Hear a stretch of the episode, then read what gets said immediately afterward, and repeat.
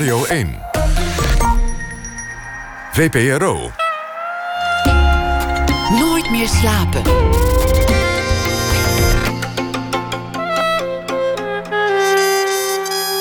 Met Pieter van der Wielen. Goedenacht en welkom bij Nooit meer slapen. Ooit had natuurkundige Hendrik Lorens, Nobelprijswinnaar, een eigen laboratorium in het Tijdersmuseum in Haarlem. En dat laboratorium wordt deze dagen weer tot leven gewekt door theatermaker Riek Zwarte. Zometeen naar ene aandacht daarvoor.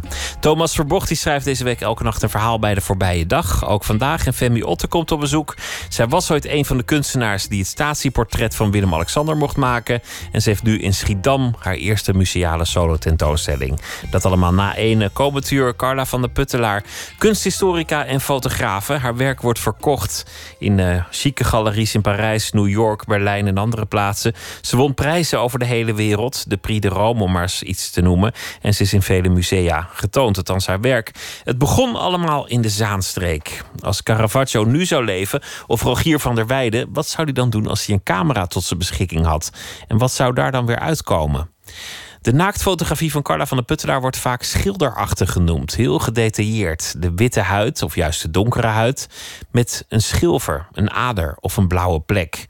Bij een glossy zou je er meteen uitvliegen als je zoiets zou tonen. Maar het is bij haar van een ontroerende schoonheid kwetsbaar en toch onaanraakbaar. Carla van der Puttelaar leeft met de oude meesters.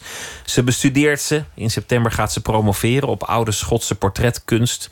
En komend weekend opent in Naarden het beroemde fotofestival en daar heeft ze aan meegewerkt, dit keer als curator.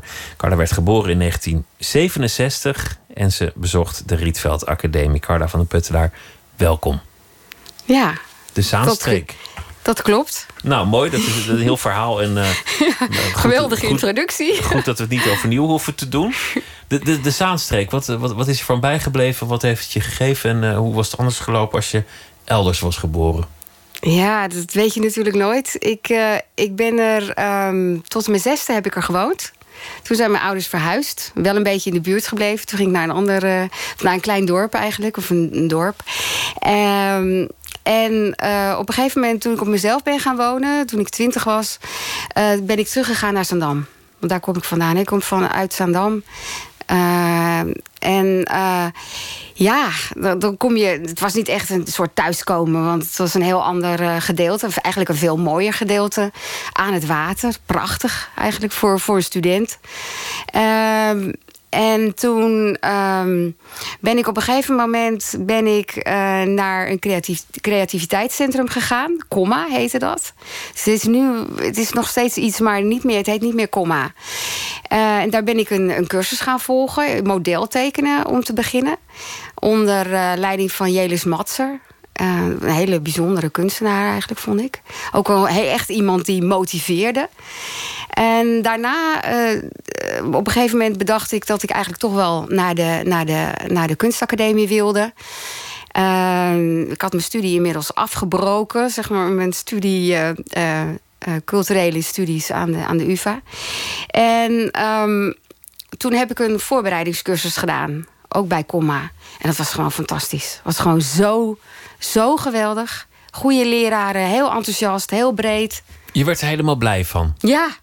Maar je had eerst nog een, een, een soort van serieuze studie gekozen, culturele studies. Ja. Ik weet eigenlijk niet precies wat het is, maar dat maakt niet uit. Maar, maar de, ja, je hebt gewoon heel veel studies met studies daarachter. Ja. Uh, in, in, in de aanduiding. En dit is er dan één van. En dat ging je studeren aan de universiteit. Ja. En op, op een zeker ogenblik dacht je: nee, nee, ik heb de verkeerde keuze gemaakt, weg hier. Uh, nou, niet alleen dat. Uh, ik, ik, was ook ziek. Uh, op een gegeven moment ben ik ziek geworden. En toen ja, moest ik wel even een stapje terug doen. Ik was daarvoor eigenlijk van plan... Zo eerst ook om naar de kunstacademie te gaan. Op de middelbare school was ik altijd het meisje... wat tekende, schilderde... de, de klasgenoten portretteerde. En het grappige is dat ik recentelijk ook nog een paar... die leraren van tekenleraren weer heb ontmoet na al die jaren. En dat ze mij zich ook nog kon herinneren. Dus daar, daar, daar, zat iets. Je viel ja. toch op daarin. Had dat ziek worden ook iets te maken met de studie? Met, met de studiekeuze? Nee. Dat was het niet. Het was gewoon nee. een, lichamelijk ja. iets. Maar het was kennelijk wel genoeg uh, ingrijpend om daarna te denken... nou, ik ga de, de, keuze maken die ik echt al meteen had moeten maken. Exact, ja. Want mijn ouders die hadden wel zoiets van... nou ja, je kan goed leren, waarom ga je, niet, ga je dat niet doen? En toen dacht ik daarna van, het maakt me niet uit. Ik wil dit gewoon doen. Ik ga echt voor, uh, voor een, uh, een kunstopleiding. Ik hoor daar. Hadden je ouders iets met kunst? Nee, mijn ouders niet. Helemaal dat is, niet? En, en, nee, eigenlijk niet. Mijn vader wordt misschien heel erg boos als hij me nu hoort. Maar, uh, sorry pap. Maar uh, nee. Nee, ik, ik moet het echt van, me, van, zeg maar van mijn grootouders hebben. En dan vooral van mijn, van mijn opa's. Maar ehm, mijn ene grootmoeder had ook wel... mijn oma had, had heel veel met, met, met zang, met, met antiek... En uh, ja, ik, ik, vond het daar altijd heel fantastisch. Als ik daar mocht logeren, dat vind ik fantastisch. Vond ik echt heel bijzonder. Ze is overleden dat ik tien was. Maar ik, ik kan me dat huis ook nog heel goed herinneren. Dat, Elke dat, dat ademde voor jou iets, iets interessants. Ja, al die prachtige dingen die er waren. Prachtige, uh, antiek, uh, ja, stof ik, ik, kan, ja, ik vond, dat, vond dat heel inspirerend. En dat had ik thuis niet. En je noemde ook je opa's expliciet. Wat, wat was daarmee? Uh, ja, mijn ene opa die, was graveur. Die had een uh, graveerbedrijf in, op de Prinsengracht in, eh, in Amsterdam. En wat, wat graveerde die dan zoal? ja, dat ging van speltjes tot klokken. Hij maakte ook sieraden zelf. Er zijn nog wat, een paar sieraden. Ook dingen die hij voor mijn oma heeft gemaakt. Dus dat was een hele creatieve man. En dat zat ook verder in de familie. Want er zijn nog meer mensen die... Uh, ook een kunstenaar en, uh, en een, uh, een ander weer een, fotograaf. Dus ja, er zat wel van alles. Maar het, kwam wel, het heeft wel een generatie overgeslagen. Ja. Toen was het nog bij jou tekenen en, en schilderen. Ja, dat klopt. Ik heb het, was, het was toch niet fotograferen? Nee, helemaal niet. Ik ben ook naar de academie gegaan als, uh, als schilder. En dat was ook eigenlijk de, de idee eigenlijk om dat te gaan doen. Je hebt uh, in de Rietveld Academie uh, heb je een basisjaar. En dan kan je ook van alles proberen. Dat heb ik ook gedaan. En aanvankelijk, ja, ik heb wel bij, bij fotografie gekeken. Maar toen dacht ik eerst van... Hm, maar in het loop van het jaar heb ik uh, onder andere pinhole-fotografie uh, gedaan bij Rob Sloten. Wat is dat, pinhole? Pinhole, dat is uh, dat je eigenlijk als het ware... je maakt je eigen camera, het is zo'n vierkant busje. En dan, dan heb je een stukje zilverpapier, dan maak je een heel klein gaatje in. En daar komt je licht doorheen. Het is een soort camera obscura. Eigenlijk imiteer je een oude techniek. Je, ja. je, je, doet het lijken alsof het een 19e eeuwse foto is. Nou, nee, het, is, het, het, vervormt ook heel vreemd. En je weet nooit precies hoe, hoe het... Soms vervormt het heel erg. En soms maar een heel klein beetje. Maar het, het werkt dus echt... Het, de lens is gewoon een, een, heel klein gaatje. En hoe precies dat gaatje is... en, en ook hoe je de afstand zet van je film... Uh, ja, en dat, uh, dat levert prachtige dingen op. En dat was een fantastisch enthousiaste, leuke leraar. Dat ik werd daar zo, uh, zo blij van. En op dat moment was ook net Willem van Soetendaal begonnen als coördinator op afdeling fotografie. En die zei: Kom maar. En toen dacht ik: Ja, waarom niet? Ik voel me hier wel thuis. Dus toen werd je fotograaf. Maar, maar voordat je fotograaf werd en, en, uh, en die pinhole uh, wizard werd... toen, toen was, je, was je bezig met schilderkunst. Wie waren de grote helden? Wat had je, wat had je voor ogen? Waar, waar dacht je over na? Wat ik, ja, wat, eigenlijk zijn de meeste van mijn grote helden nog steeds schilders.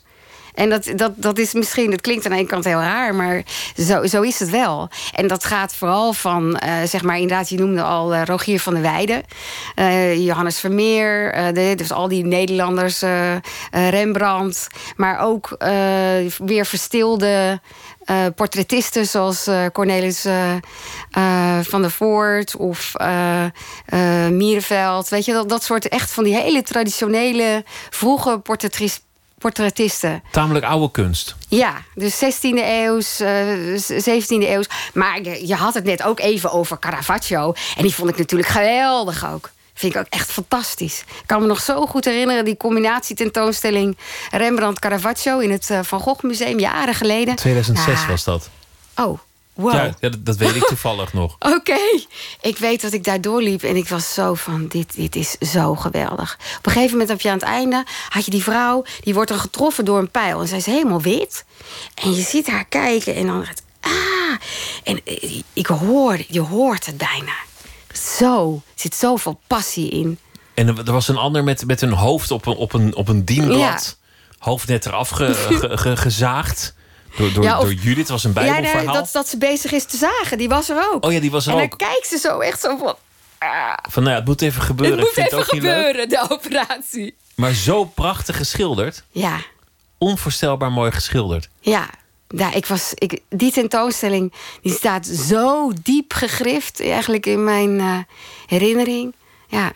En dan ook de mythologie dat de man zelf waarschijnlijk in zijn leven iemand vermoord heeft. Uh, ja. Dat maakt het natuurlijk wel af als iemand dat soort tafereelen schildert. Dat ja, je dan wel weet is, ja. hoe het voelt. Ja. Ja, en ook dat hij zijn schilderijen eigenlijk achterna reisde. En dus eigenlijk, ja, dat spreekt natuurlijk ook heel erg aan. Iemand die zo gepassioneerd is en min of meer sterft voor zijn kunst. Maar het was een heel gepassioneerde man, absoluut.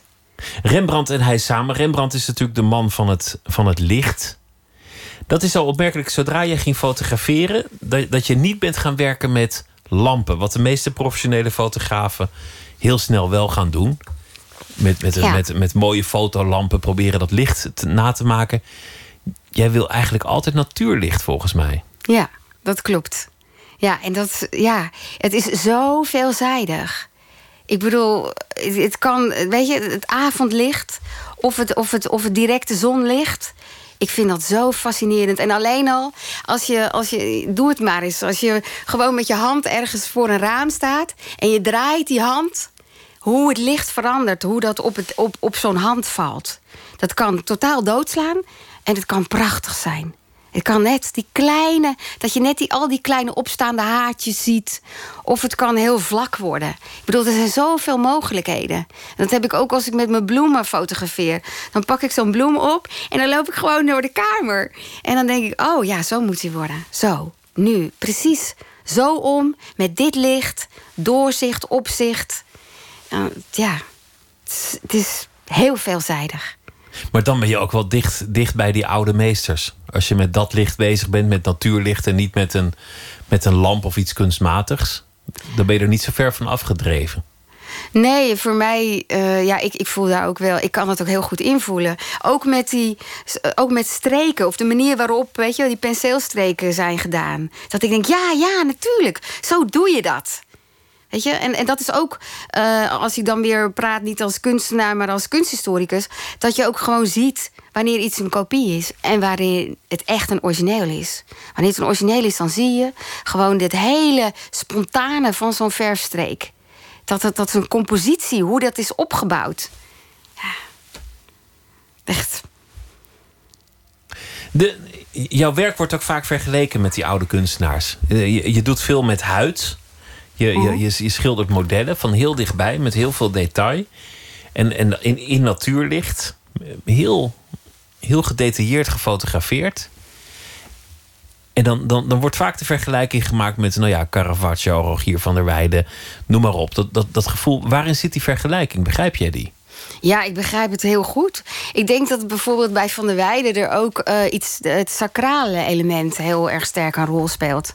Dat hoor ik ook over mijn werk. Niet dat het eh, religieus is, maar dat het een soort verstilling heeft.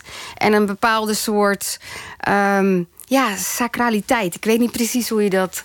Maar dat, dat voel ik zelf ook. En, en dat sluit denk ik ook heel goed aan bij eh, juist bij die, bij, die vroege, bij die vroege Vlamingen bijvoorbeeld. Dat gevoel.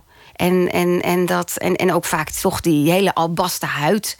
Die je ook bij, eh, bij veel van die Maria eh, eh, afbeeldingen ziet. En, en, Dat is waarschijnlijk gewoon een schoonheidsideaal geweest. Dat, dat Oh, ze het mooi absoluut. vonden als iemand wat bleker was. Ja, ja. Maar in Engeland maakten ze het nog een beetje blanketten. Jezelf nog witter maken. Met lood erin. Lekker gezond. Dat gebeurde. Aan het hof. Ja, deden ze dat. Lange tijd waren jouw modellen ook liefst zo, zo, zo wit mogelijk. Rossige vrouwen met, met, met, met, met een, een bijna doorschijnende huid. Ja. Een sproetje als het even kan. Heel graag. Heel graag. Wa- wa- Waarom, waarom vind je dat zo, zo Oh, mooi? Weet ik soms niet. Gewoon, ik, het fascineert me. Die, die sproetjes en, en dat. eh, maar ik bedoel, er eigenlijk misschien een paar jaar geleden ben ik begonnen met juist de hele donkere huid te fotograferen. Vond ik net zo fascinerend. En dat is gedeeltelijk ook wel versterkt geraakt door de opdracht die ik gedaan heb voor het Rembrandthuis. Heb ik een, een serie naakte gemaakt uh, Rembrandt-serie genoemd uiteindelijk. Die um, als zeg maar nevententoonstelling bij de tentoonstelling Rembrandts Naakte Waarheid uh, is getoond.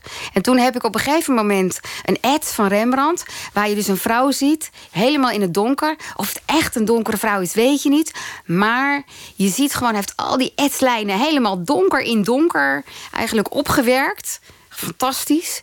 En daar was ik zo geïnspireerd door. Dat was een van mijn kern uh, werken die ik uiteindelijk gemaakt heb. En daar heb ik dus een donkere vrouw gefotografeerd. En toen dacht ik, oh jee, dit is zo mooi.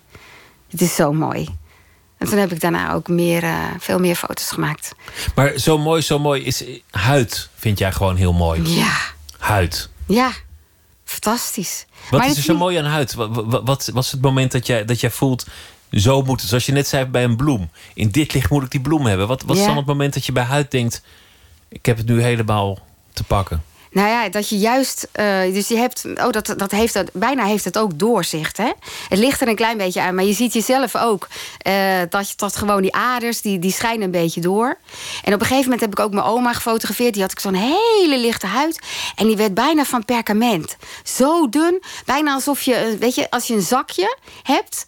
En je doet daar water in. En je plakt dat aan je huid. Dan krijg je dat ook, weet je wel. Dat halve doorzichtige. En dat eigenlijk de huid is een beetje te wijd. Maar dan komen die aderen, die komen zo er doorheen. En ik, ik vind dat alleen al zo prachtig.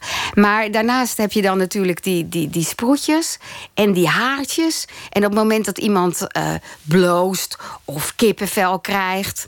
En al dat soort elementen. Die juist zo'n huid zo levendig en zo gelaagd maken eigenlijk. Ja, ik vind dat prachtig. In combinatie wel met uh, uh, zeg maar de monumentaliteit van de vorm. En, en dan ook nog natuurlijk het licht. Wat is de monumentaliteit van de vorm? Nou ja, als je bepaalde vormen hebt, en dat, dat zie je in een gedeelte van mijn werk, zie je dat het uh, bijna dat het een enorme sculpturale werking heeft. En dat, dat, lijkt bijna in tegenstelling, een tegenstelling te zijn. Dat je aan één kant werk je heel erg op de detail. En aan de andere kant wil ik juist ook dat plaatje van, een, van van die vorm, van die compositie. Om dat ook heel sterk te maken. Ik heb ook een foto gemaakt van een rug.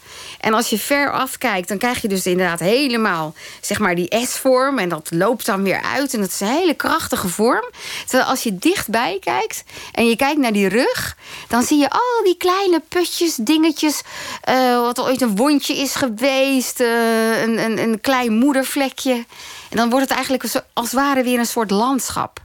En juist dat dichtbij, veraf, dat vind ik juist ook heel interessant. Is het erotisch? Nou, aan één kant wel. En aan de andere kant, en ik speel daar bewust mee. Maar is het voor jou erotisch als je aan het werk bent? Nee, eigenlijk niet echt. Dan ben je bezig met de camera aan het licht en uh, een filmpje erin of wat dan ook. Ja, je hebt wel een bepaalde soort. Maar je ziet dingen gebeuren. En je bent ook bezig hoe gedraagt zo iemand zich. Soms dan merk je dat een bepaalde houding ontstaat op het moment dat, je, dat, dat iemand zich helemaal niet ervan bewust is. En bijvoorbeeld als je even iets gaat drinken of zo, om eventjes en je praat even of je bent even bezig met met je camera iets te doen. En dan blijf ik altijd opletten, want dan denk ik van, ja, misschien gebeurt er wel iets. En dan gebeurt er ook soms wat. Dat iemand net op een bepaalde manier gaat zitten. Wat ik zelf niet zou kunnen bedenken. En juist die dingen die je zelf niet kan bedenken. Die cadeautjes, die voor mij cadeautjes zijn. Die van anderen misschien helemaal niet. Maar van ik denk ja. En die herkenning. En dan ook gebruiken van die dingen die je aangereikt krijgen. Dat is wel echt een wezenlijk onderdeel ook van mijn werk. Wanneer heb je voor het eerst met een model gewerkt? Oh jee, dat kan ik me bijna niet herinneren. Want ik, ik heb eigenlijk altijd zo al een model getekend. En ik heb dus ook altijd, uh, dus ook gewoon als schilder... en uh, dus zeg maar mijn klasgenoten geportretteerd. Dus dat deed je altijd al? Mensen zijn altijd zo belangrijk geweest. Maar ik ben natuurlijk een, portret, een portrettenvrouwtje, om het zo te zeggen. Want dat heb ik natuurlijk met, met uh, zeg maar kunsthistorisch heb ik dat ook. Ik bedoel, ja, ik ga niet uh, voor niks uh, een hele dissertatie schrijven over Schotse portretkunst van de 17e eeuw. Dat is jouw fascinatie, het portret. Het portret, ja. Maar, maar als je op zo'n gedetailleerd niveau ermee bezig bent... En, en dat model zit daar, en ik weet niet hoe het is daar... koud of warm of, uh, of ongemakkelijk of, of wel gemakkelijk... en jij werkt ook nog met, met ingewikkelde apparatuur soms... Ja. En, en dan moet dat licht ook nog natuurlijk zijn... Die, die is niet in vijf minuten klaar. Die staat niet in vijf minuten Uh, weer nee. buiten met een jasje aan. Nee, maar mensen zijn dan vaak zo ontspannen. Die zeggen, want so- sommige dingen zijn ook liggend. Nou, soms zeggen ze ook echt, dat heb ik niet één keer van, oh, ik was bijna aan het slapen. Dat vind ik dan eigenlijk zo mooi, dat iemand zo op zijn gemak is. Dat iemand dan eigenlijk, dat er zo'n ontspanning ontstaat. Terwijl het soms natuurlijk ook juist wel een soort spanning is. Of dat inderdaad wel. Want een kippenvelletje vind ik natuurlijk wel heel erg mooi. Dus ja, dat, dat krijg je niet bij totale ontspanning. Provoceer je dat dan? Blaas je dan? Of, of, eh, Ja, dat zou wel leuk zijn. Nee, nou, je het raam openzetten. Maar het gebeurt vanzelf wel. Als je bijvoorbeeld ook, als je bijvoorbeeld zeg maar eh, de stof, bijvoorbeeld als je werkt met stof of je werkt met, eh, dus niet alleen draperieën, en je gaat dat verschuiven, of je, of je doet net haar of zo op een andere manier, dan merk je wel dat er een reactie, reactie ontstaat van de huid. En dan gebeuren dat soort dingen ook. Dat krijgt, die cadeautjes die komen altijd wel ergens. Nou, daar wordt er heel veel gefotografeerd, eh, naakt of bijna naakt. En, en heel veel modellen worden gefotografeerd. En die worden uit een treuren bewerkt. Juist om al die dingen die jij zo mooi vindt weg te krijgen. Ja, ik vind dat ongelooflijk. De je putjes, de adertjes, de, de, de, de schaafwondjes, de blauwe plekken, het kippenvel, de haartjes. Verschrikkelijk. Ik vind het echt verschrikkelijk. Nou is het natuurlijk altijd al gefotoshopt. Zelfs voor, voordat er Photoshop bestond. Ik bedoel, als je naar oude negatieven kijkt... dan zie je ook dat er gewoon in de negatieven ook heel vaak is gewerkt... om dus lijntjes en dingetjes eh, weg te krijgen. Maar ik, ik vind het heel erg. Ik vind het, ik vind het een soort amputatie. Ik bedoel, het worden echt Barbie plastic. Het wordt een plastic oppervlak. En ik denk dat het op een moment wel zodanig ver is...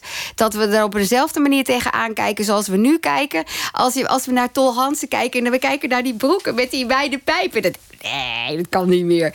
En ik, ik, weet je, mode is, is zo veranderlijk. En omdat het nu past binnen zeg maar wat we nu zeitgeist, weet ik veel wat we nu mooi vinden.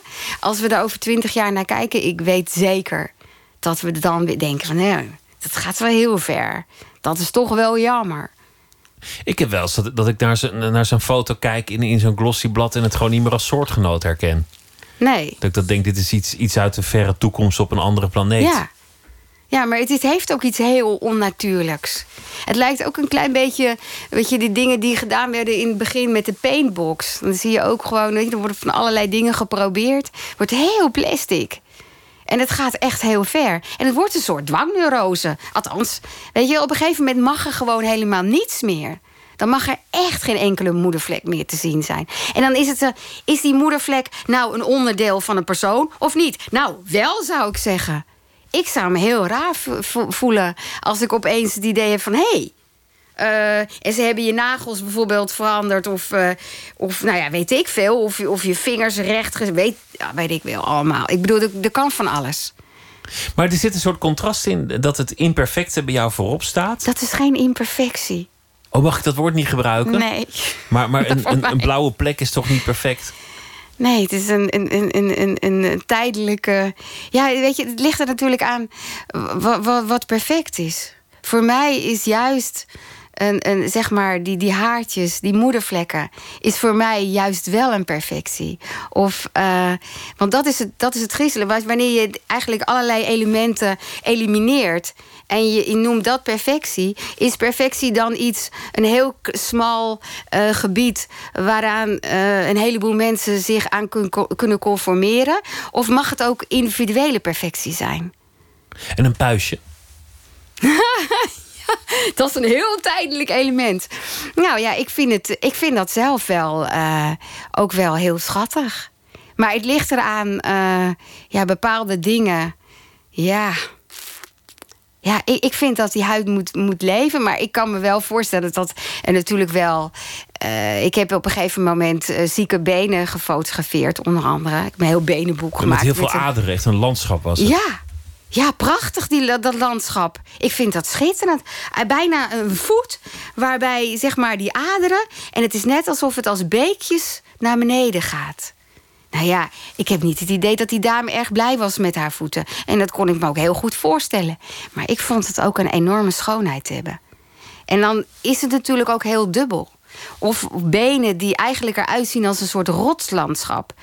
Nou ja, is voor de, natuurlijk de persoon zelf niet fijn. Maar ook dat je op.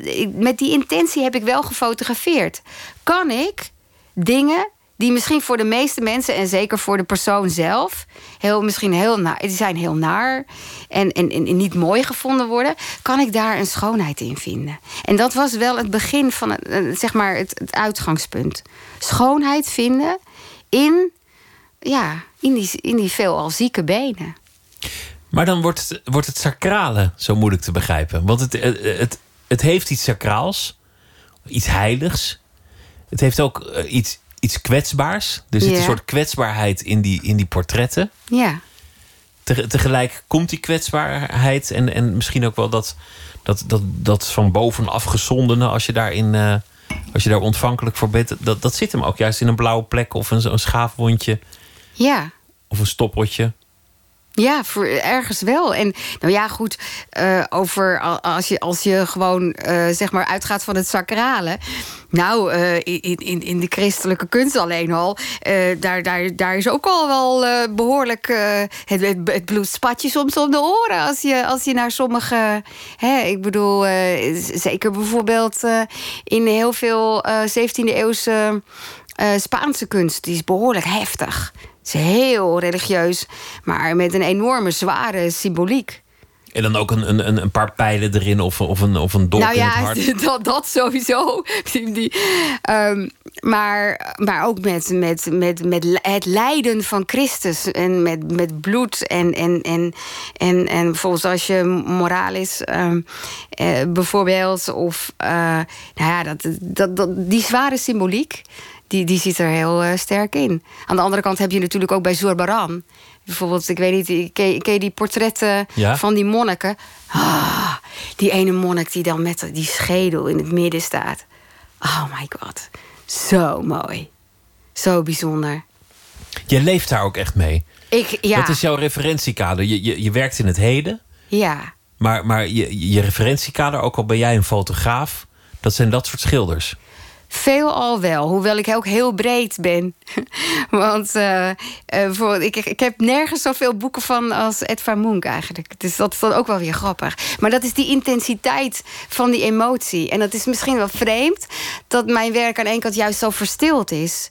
Kwetsbaar, fragiel, verstild, sacraal. En, en, dan Monk met, met die schreeuw. En, uh, nou ja, de schreeuw is dan niet, maar bijvoorbeeld... Uh, nou ja, uh, bijvoorbeeld, je, je, hebt op een gegeven moment jaloezie. Je hebt die ook allerlei. Je hebt de Madonna.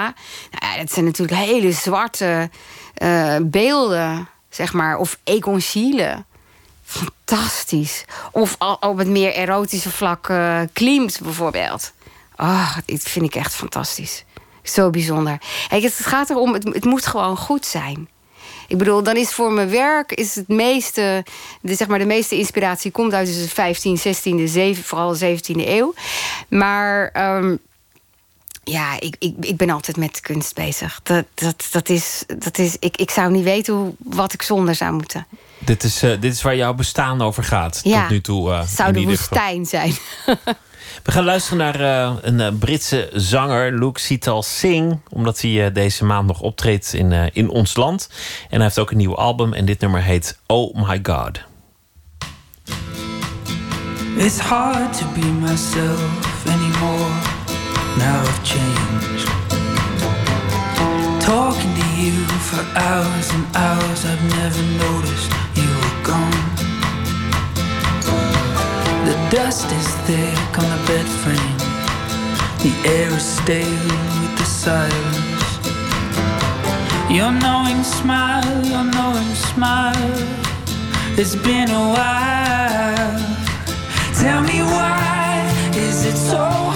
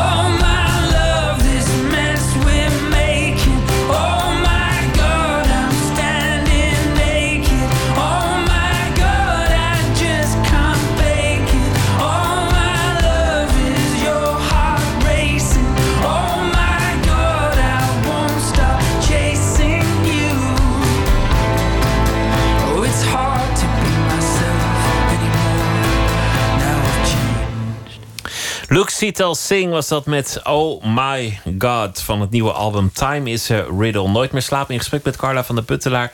Zij is eh, fotografe en kunsthistorica. En eh, zij is eh, ook een van de curatoren van het fotofestival in Naarden. We hebben het gehad over je eigen werk, over, over je fascinatie voor huid, voor het lichaam. Huid is natuurlijk ook een, ook een zintuig en een communicatiemiddel, volgens mij ook in zekere zin. Dat je, dat je met je huid in verhouding staat tot, tot de rest van eh, de wereld. En ineens kwamen daar bloemen. Voor iemand die zegt, ja, ik ben altijd bezig met portretten.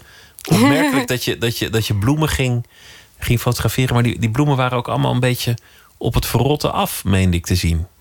Ja, is zeker. ehm, nou, het, op een gegeven moment het begon eigenlijk mee dat ik een bos rozen kreeg. En die had ik zo eh, mooi in mijn vaas gezet. En eh, toen kwam het zonlicht zo van buiten. En ze waren al een beetje aan het verwelken. En het kwam zo prachtig er doorheen schijnen. En toen dacht ik, wauw, dit moet ik fotograferen. En het was ook een superbos.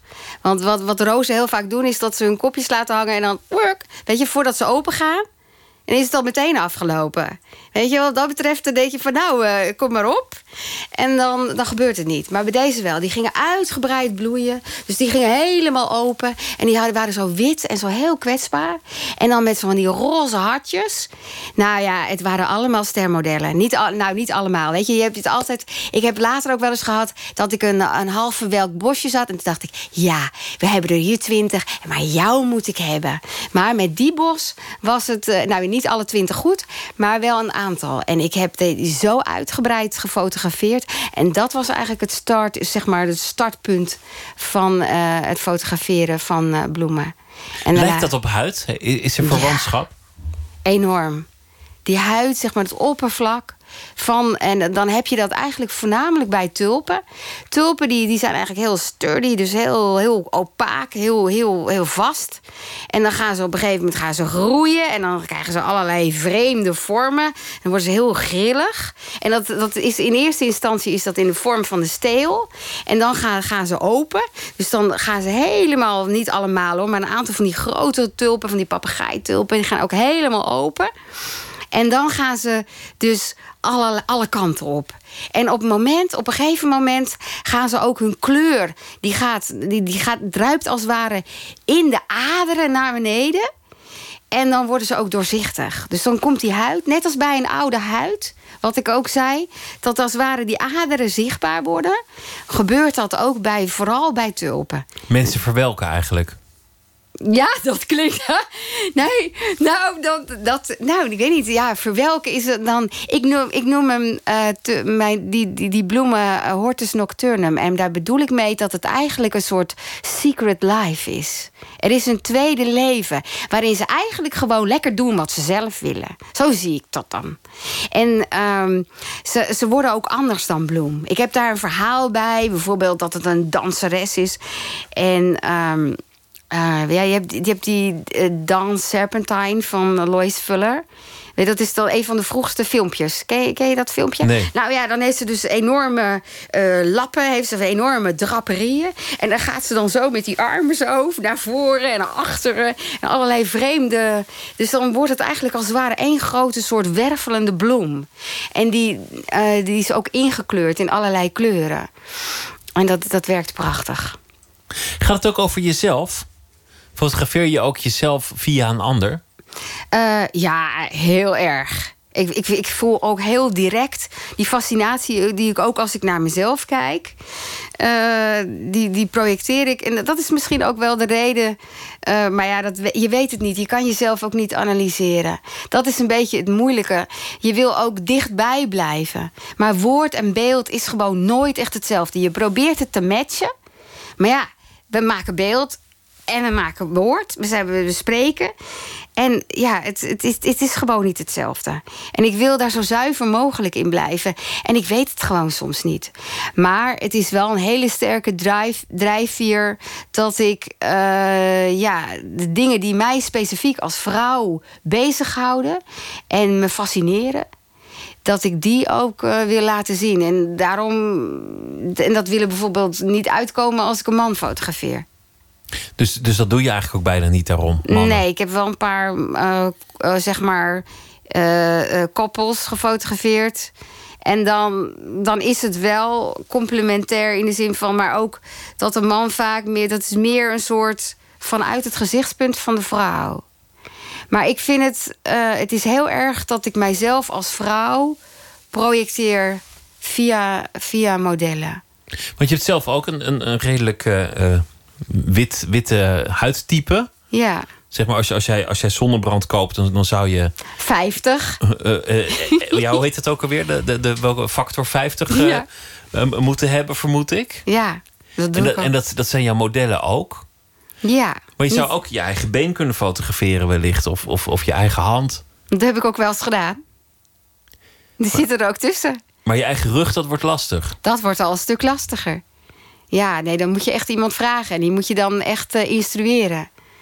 Ik heb natuurlijk wel van die testjes en van die dingen gedaan. Maar ja, kijk, met je handen kan je daar nog wel wat aan doen. Dan kan je ook met een afstandsbediening of wat dan ook. Kan je nog wel, of je kan iemand zeggen, je moet het echt zo doen. Dat heb ik ook wel eens gedaan. Dat je het ook zegt van nee, nee, nee, zo is het niet goed. Ik doe het nu zo en zo. En dan moet je wel zo. Nee, dan moet je nog een beetje verder af. En dan moet het nog een beetje zo. En dan, uh, dus maar dat is niet eenvoudig. Dat doe ik liever niet. Maar soms doe, doe, ik het, heel soms doe ik het wel in een combinatiefoto. Maar mede door technische beperkingen. Maar, maar ja. je zegt, het is ook een uiting van wat ik doormaak. Hoe, hoe kan, kan iets dat, dat jij doormaakt in je leven, iets dat met jou de hand is, een gevoel dat overheerst, of, of een, een fase waarin je verkeert, zich uiten in een foto van andermans rug of bil of been? Ja, maar het is niet alleen, uh, het is ook uh, uh, de houding die erbij zit. He, zo, net zoals bij schilderkunst gewoon de houding van de handen vooral ontzettend belangrijk is. Wat je uitdraagt. En, en, en ik kan dus bij een model iets herkennen wat heel erg bij mij uh, hoort. En het is heel moeilijk, maar het herkennen van wat bij jou past. En, en wat jij bijzonder vindt, dat is natuurlijk een van die, die, die, die dingen die je, die je moet hebben, denk ik, als kunstenaar. De herkenning. Van ja, dit past bij mij, dit wil ik laten zien, daar wil ik iets mee. En dat, dat, ja, dat, daarmee kan ik mezelf uiten. Kan ik die kwetsbaarheid laten zien? Kan ik een bepaalde soort uh, sensualiteit laten zien? Ook. Het, lijkt ook, het lijkt ook wel een statement. Kwetsbaarheid, wat is het nog? Want, want in onze tijd is kwetsbaarheid iets, iets dat, dat schaarser lijkt te worden. Omdat mensen alles ventileren, zichzelf toch aan het verkopen zijn. Ja. Met, nou, met die mobieltjes of op een andere manier. het is toch een soort, uh, soort, soort reclame de hele dag. Ja, en dat zie je natuurlijk op Facebook zie je dat heel sterk. Ik bedoel, iedereen is bezig om te laten zien uh, wat voor geweldig. Nou, niet altijd. Soms wordt er ook wel, zie je ook leed. En dan willen mensen dat ook met elkaar delen. Maar je, je ziet wel het, het, zeg maar het, uit, het, het gebruik van, van, van, van dit soort media natuurlijk als advertisement. Ja, ik bedoel, het is natuurlijk ook een geweldig medium daarvoor. Maar het, het, het, het, geeft ook de idee, en misschien ook wel aan, aan heel veel jonge mensen, dat het allemaal fantastisch is. En dat je ook fantastisch moet zijn. En dat je ook op die manier jezelf moet laten zien. Maar ik denk dat als jij kwetsbaar op durft te stellen... en dan kwetsbaar in de zin van... Uh, ja, dat, dat het werkt als een kracht. Als dat je het op die manier... Daar zit een paradox in. Dat kwetsbaarheid juist een kracht is. Want een kracht associeer je ook weer met onkwetsbaar. Dus, dus je bent sterker omdat je durft te laten zien dat je, dat je kwetsbaar dat bent. Je kwetsbaar bent. Daar zit toch een soort merkwaardige paradox in. Nee, maar als je, als je je heel bewust durft open te stellen, dan neem je een bepaald risico. Maar uh, aan de andere kant, uh, als je dat durft te doen, moet je daar ook een kracht. Kan je ook zeggen dat je daar kracht voor moet hebben. Of in ieder geval, het ligt er, het ligt er natuurlijk aan. Je kan het niet altijd, maar ik, ik denk dat dat er wel in zit. En ik, ik, vind dat, ik denk dat het heel belangrijk is dat je naar, ook naar, naar, naar, naar, de mensen om je heen, van wie je houdt, dat je dus open durft op te stellen. Want dat krijg je ook weer terug. En dat maakt je ook weer sterker. En dat maakt je ook weer blijer. En, en, en, en, en, en voel, daardoor voel je je ook meer gewaardeerd, ook weer uh, naar elkaar toe. Ja, ja het klinkt een beetje nee, het flauw, klinkt, maar... Nee, het klinkt heel mooi wat je zegt. Als, als het ook wel weer grappig dat er weer allemaal eigen belang in zit. Van je, je geeft liefde, want dan komt het terug. Of je stelt je open, want dan doen zij het Nee, je moet het niet doen als, omdat je er iets voor terug... maar het gebeurt. Ja, dat is toch een soort boekhouding dan? Nee, absoluut niet. Want dan zou het berekenend zijn. Dat moet je niet doen. Je moet ook nooit... Ik heb altijd zoiets van... als ik een cadeautje geef, dan geef ik het. En wat iemand ermee doet, moet hij helemaal zelf weten. Daar verwacht ik niks voor terug. Anders is het geen cadeautje. Anders is het geen cadeau. Je moet dat echt doen. Ik wil het ook nog een beetje hebben over, over, over de kunstgeschiedenis. Want die is heel belangrijk voor je. Dat is ook een van je grote activiteiten op, op dit moment. In september ga je promoveren. Op de, de, de Schotse portretkunst. En dan moet ik het goed zeggen. In de 17e eeuw. Ja, tweede helft 17e. Ja. Hoe, hoe is dat op je pad gekomen? Waarom is dat je onderwerp geworden? Ja, dat is eigenlijk een beetje vreemd. Want um, ik hield me voornamelijk bezig met uh, uh, Nederlandse portretkunst uit de 17e eeuw. En dan vooral met uh, minder bekende meesters. Ik had daar ook al een paar dingen over geschreven. Ik heb een aantal, een paar stukken geschreven over de Hoornse portretist Abraham Lietz. En vorig jaar was er een grote tentoonstelling over uh, Jan Albertson Rotius, in het Westfries Museum. En daar heb ik het essay voor geschreven voor, uh, over Abraham Lietz. Dat was een andere portretist eh, die ook werkzaam was in Hoorn in dezelfde tijd. En ik heb ook nog een paar andere. Recentelijk heb ik nu net um, samen met mijn partner Fred Meijer een. Um, uh, stuk geschreven over een andere onbekende Hollandse portretist-familie uh, van Isendoorn. Uh, in Oud-Holland. een kunsthistorisch tijdschrift. Heel leuk om te doen. Maar op een gegeven moment kwam ik een schilderij tegen. En dat vond ik zo bijzonder. Uh, persoon. Het was een, een jonge vrouw met zoveel uh. En die kijk je aan met zoveel ja, humor, wit, kracht. En, en, en dat sprak me enorm aan. En uh, dat schilderij, dat was anoniem. En ik ben een connoisseur. En dat, uh, dat betekent dus dat ik uh, het uh, interessant vind om uit te vinden wie iets geschilderd heeft. In de 17e eeuw waren, werden de meeste schilderijen niet, veelal niet gesigneerd. Um, zeker als het om portretten ging. Um, dan gebeurde dat. Uh, maar goed, het ligt ook wel een klein beetje aan de, aan de schilder. Bijvoorbeeld iemand als Van Mierenveld heeft uh, wel uh, gesigneerd. Maar heel veel schilderijen zijn ongesigneerd. Dus connoisseurschap is heel belangrijk. Hoe herken je een hand? En mijn vriend die zei van, nou ja, het is eigenlijk alsof je iemand herkent in de straat. Zelf vanaf, van vanaf de achterkant. Nou, zo herken je ook een hand. Nou, en ik dacht van, nou ja, misschien vind ik nog wel een keer uit uh, wie dat uh, geschilderd heeft. Nou, mijn vriend zei van, nou, dat vind je nooit uit. Nou, ik heb het uiteindelijk ook niet uitgevonden. Maar ik dacht op een gegeven moment dat ik het had gevonden. Want ik zag een ander schilderij. En dat was geschilderd, uh, zeiden ze, bij het Veilinghuis... door een schilder, een Schotse schilder, David Scoogle. En ik dacht, who the hell is David Scoogle? Dus Google, Google. En uh, toen kwam ik erachter dat er eigenlijk uh, nauwelijks iets over bekend was. Maar ook over die hele periode, van zeg maar tweede helft 17e eeuw. Toen dacht ik, woe, unexplored uh, ground. Daar, wil ik iets mee. Maar dat is, dat is eigenlijk wonderlijk, want, want de Nederlandse schilderkunst uit die tijd, daar zijn, zijn hele bibliotheken over volgeschreven de Franse vermoed ook. Niet ook. Over, ook niet over alles hoor. Dat is, er zijn ook nog wel, wel gaten in. Ja, ja, zeker. Ja, ja, Van de Voort bijvoorbeeld.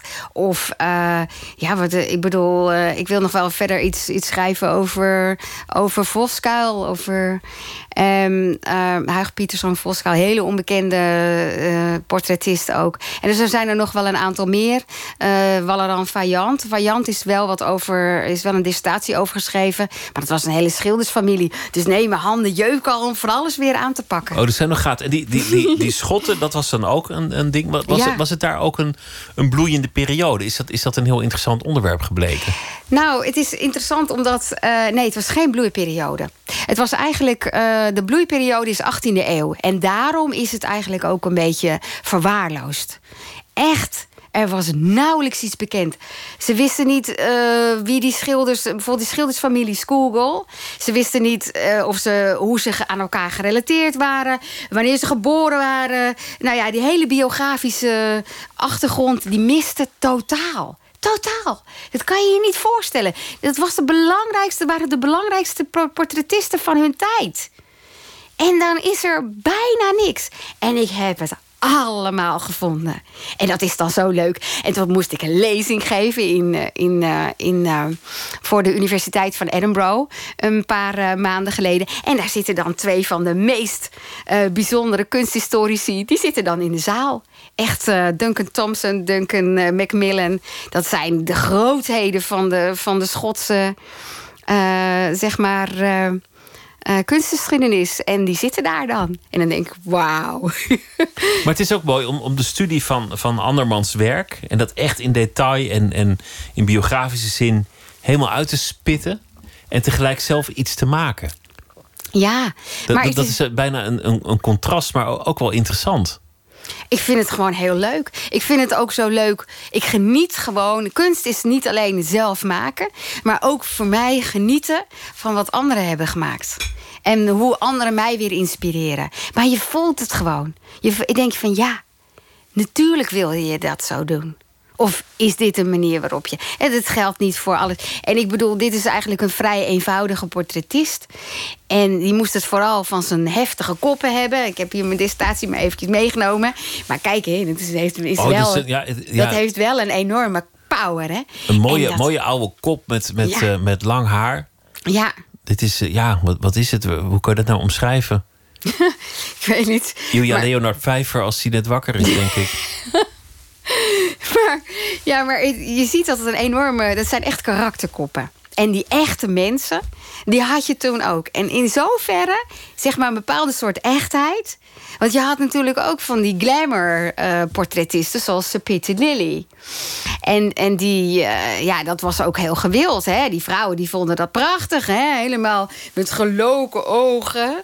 En ze ja, lijken ook heel veel toch wel behoorlijk op elkaar. Prachtige draperiejurken.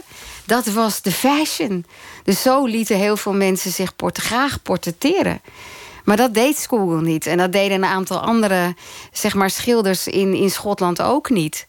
En, en op een gegeven moment zie je wel een beïnvloeding daar, uh, daarin komen. Want ja, er zijn een aantal van die Schotse adellijke uh, uh, mensen die zich dan toch laten portretteren door zeg maar de grote in Londen. En, en die brengen dan hun portretten mee. En zo, zo komen ze daar wel mee uh, in aanraking. Maar ze hadden helemaal niet zo'n traditie als uh, in Engeland. Wat ik ook mooi vind, is, is dat, je, dat je dan nu heel gestudeerd bent... en dan heel veel weet over precies hoe zo'n schilderij in elkaar zit... en wat er mooi aan is, en of het een goed werk is of niet. Maar er was ooit dat eerste moment dat, dat, je, dat je Rogier van der Weijden zag eh, hangen ergens. En dat je In nog het jong Prado. was. Maar dat is, dat, is, dat is niet zo lang geleden. Oh, dat, dat is recent gebeurd. Nou, nee. Uh, kijk, ik bedoel, ik heb natuurlijk altijd heel veel gezien. Maar het, dat ik echt dacht van... Ik ben helemaal niet religieus. Maar dat ik bijna religieus werd... was op het moment dat ik uh, eigenlijk zeg maar de, de kruisaf... Nee, de kruisafneming. Oh, die, ja. Oh, ik stond ervoor en ik dacht, dit is zo geweldig. Maria in katzwijm, echt zo helemaal lijkbleek. Uh, helemaal, ze ziet dat haar zoon dood is. En zij, zij, zij valt half achterover. En Christus wordt van het kruis gehaald. Die, en dan haar hand zo, zijn hand zo. Dus dan krijg je een enorme, zeg maar... Ze raken elkaar niet, maar dit is wel een overeenkomst. Die voeten, en, en, en, en, oh, en dan de, de, de, de handen wringende andere dame aan de zijkant. Prachtige kleren. Alle dikke tranen. Echt geweldig. Geweldig.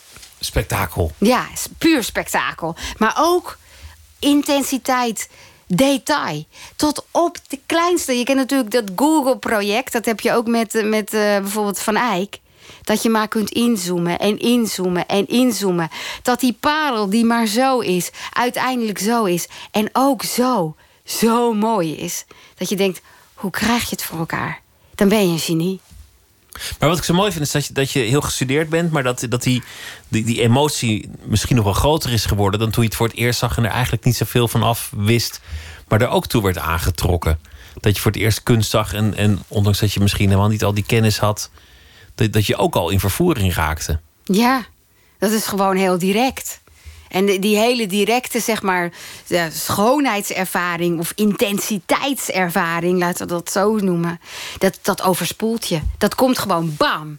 Of het komt soms niet. Dan kan ik er gewoon langslopen en dan denk ik, moi. Maar er zijn dingen. En soms moet je dat weer even opfrissen. Bijvoorbeeld, je hebt dat prachtige schilderij en dat um, in het. Uh, in het uh, in het Mauritshuis heb je dan... Uh, nee, wacht even kijken, wanneer is dat? Nou, nee, moet ik even kijken, waar is die? Nou ja, nou eventjes, maar even dat even in de steek laat. Maar je hebt bijvoorbeeld van, van Gerard Douw. Die doet ook echt al die kleine details. En dan kijk je naar zo'n gezichtje. Of je kijkt naar een klein kannetje. Of naar een bezem in de hoek. En dat, dat kan je zo ontroeren. En dat heb ik nog steeds. Dat ik er naar kijk en dat ik denk, oh, prachtig. Ja. Het fotofestival in Naarden, een jaarlijks terugkerende gebeurtenis. Tweejaarlijks. Tweejaarlijkse uh, terugkerende gebeurtenissen. Jij bent dit jaar een van de curatoren. Ja. Dat betekent dat je, dat, je, dat je moet selecteren wat er komt te hangen. Mm -hmm. wat, wat, wat, je interessant vindt. Er zijn ook een aantal thema's. Het is geloof ik wat internationaler uh, uh, mm -hmm. dit jaar dan, dan de, de laatste jaren was. Hoe gaat het in zijn werk en wat heb je geselecteerd waar, waar je nou heel trots op bent?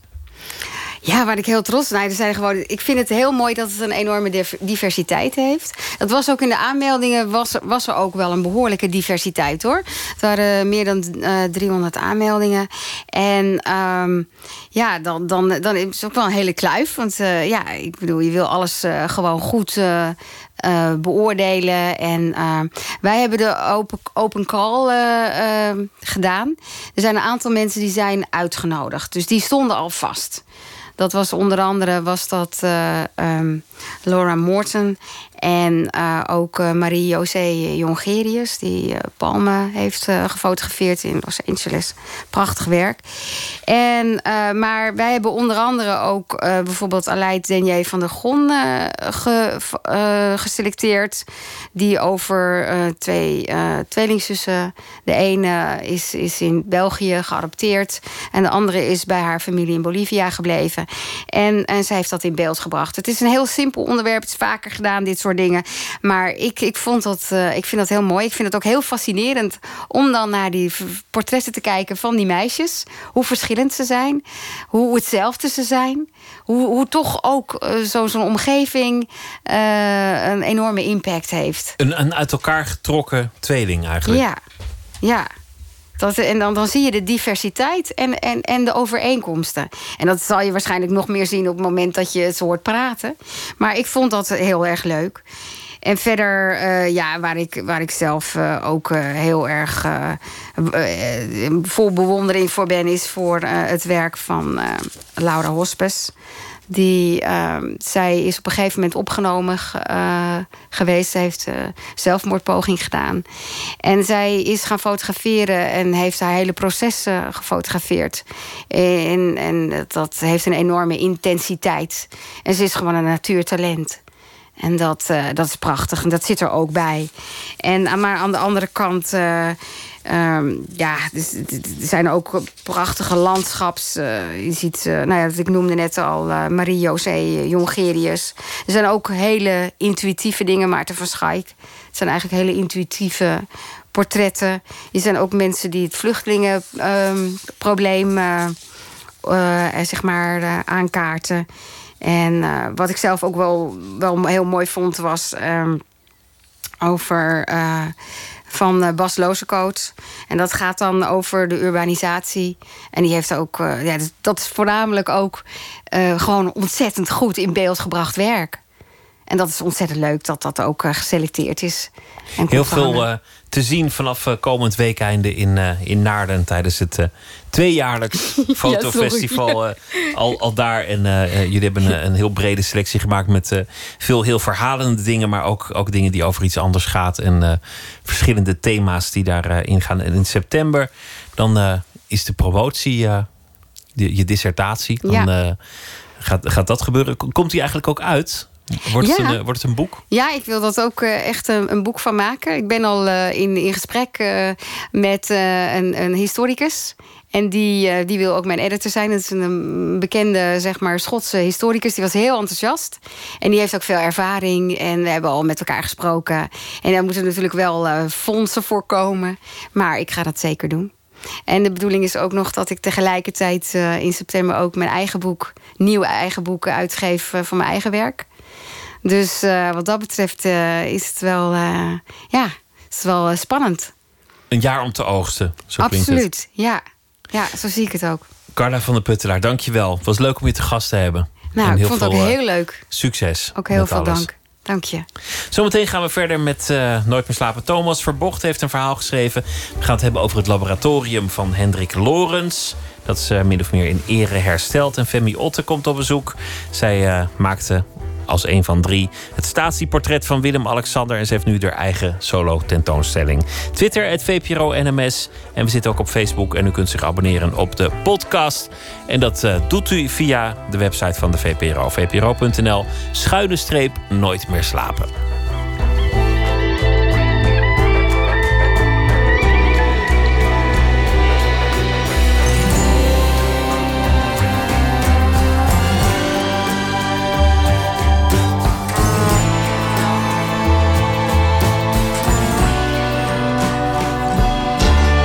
Radio 1. Het nieuws van alle kanten.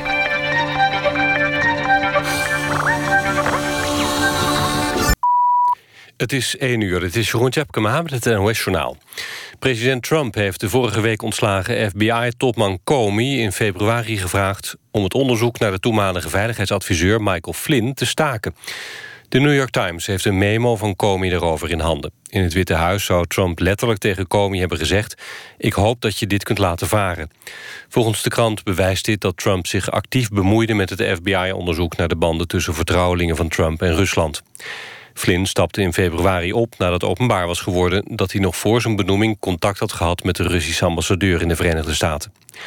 Comey werd op zijn beurt vorige week ontslagen door Trump. Die vond dat de FBI-baas slecht functioneerde. Het Witte Huis zegt in een reactie dat de president nooit iemand heeft gevraagd om een onderzoek te beëindigen. De VVD heeft de afgelopen jaren de belastingwet overtreden, meldt NRC Handelsblad.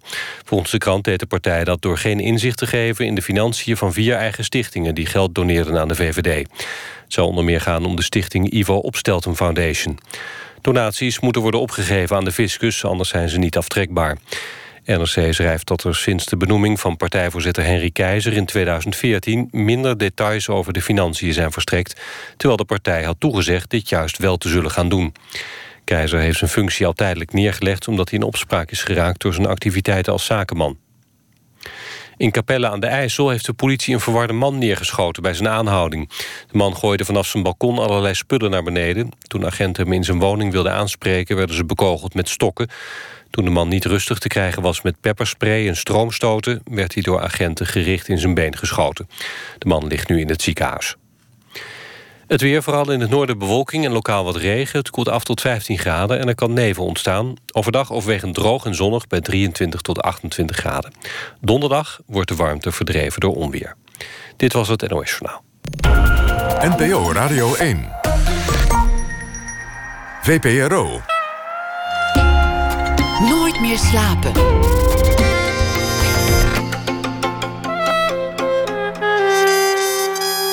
Met Pieter van der Wielen.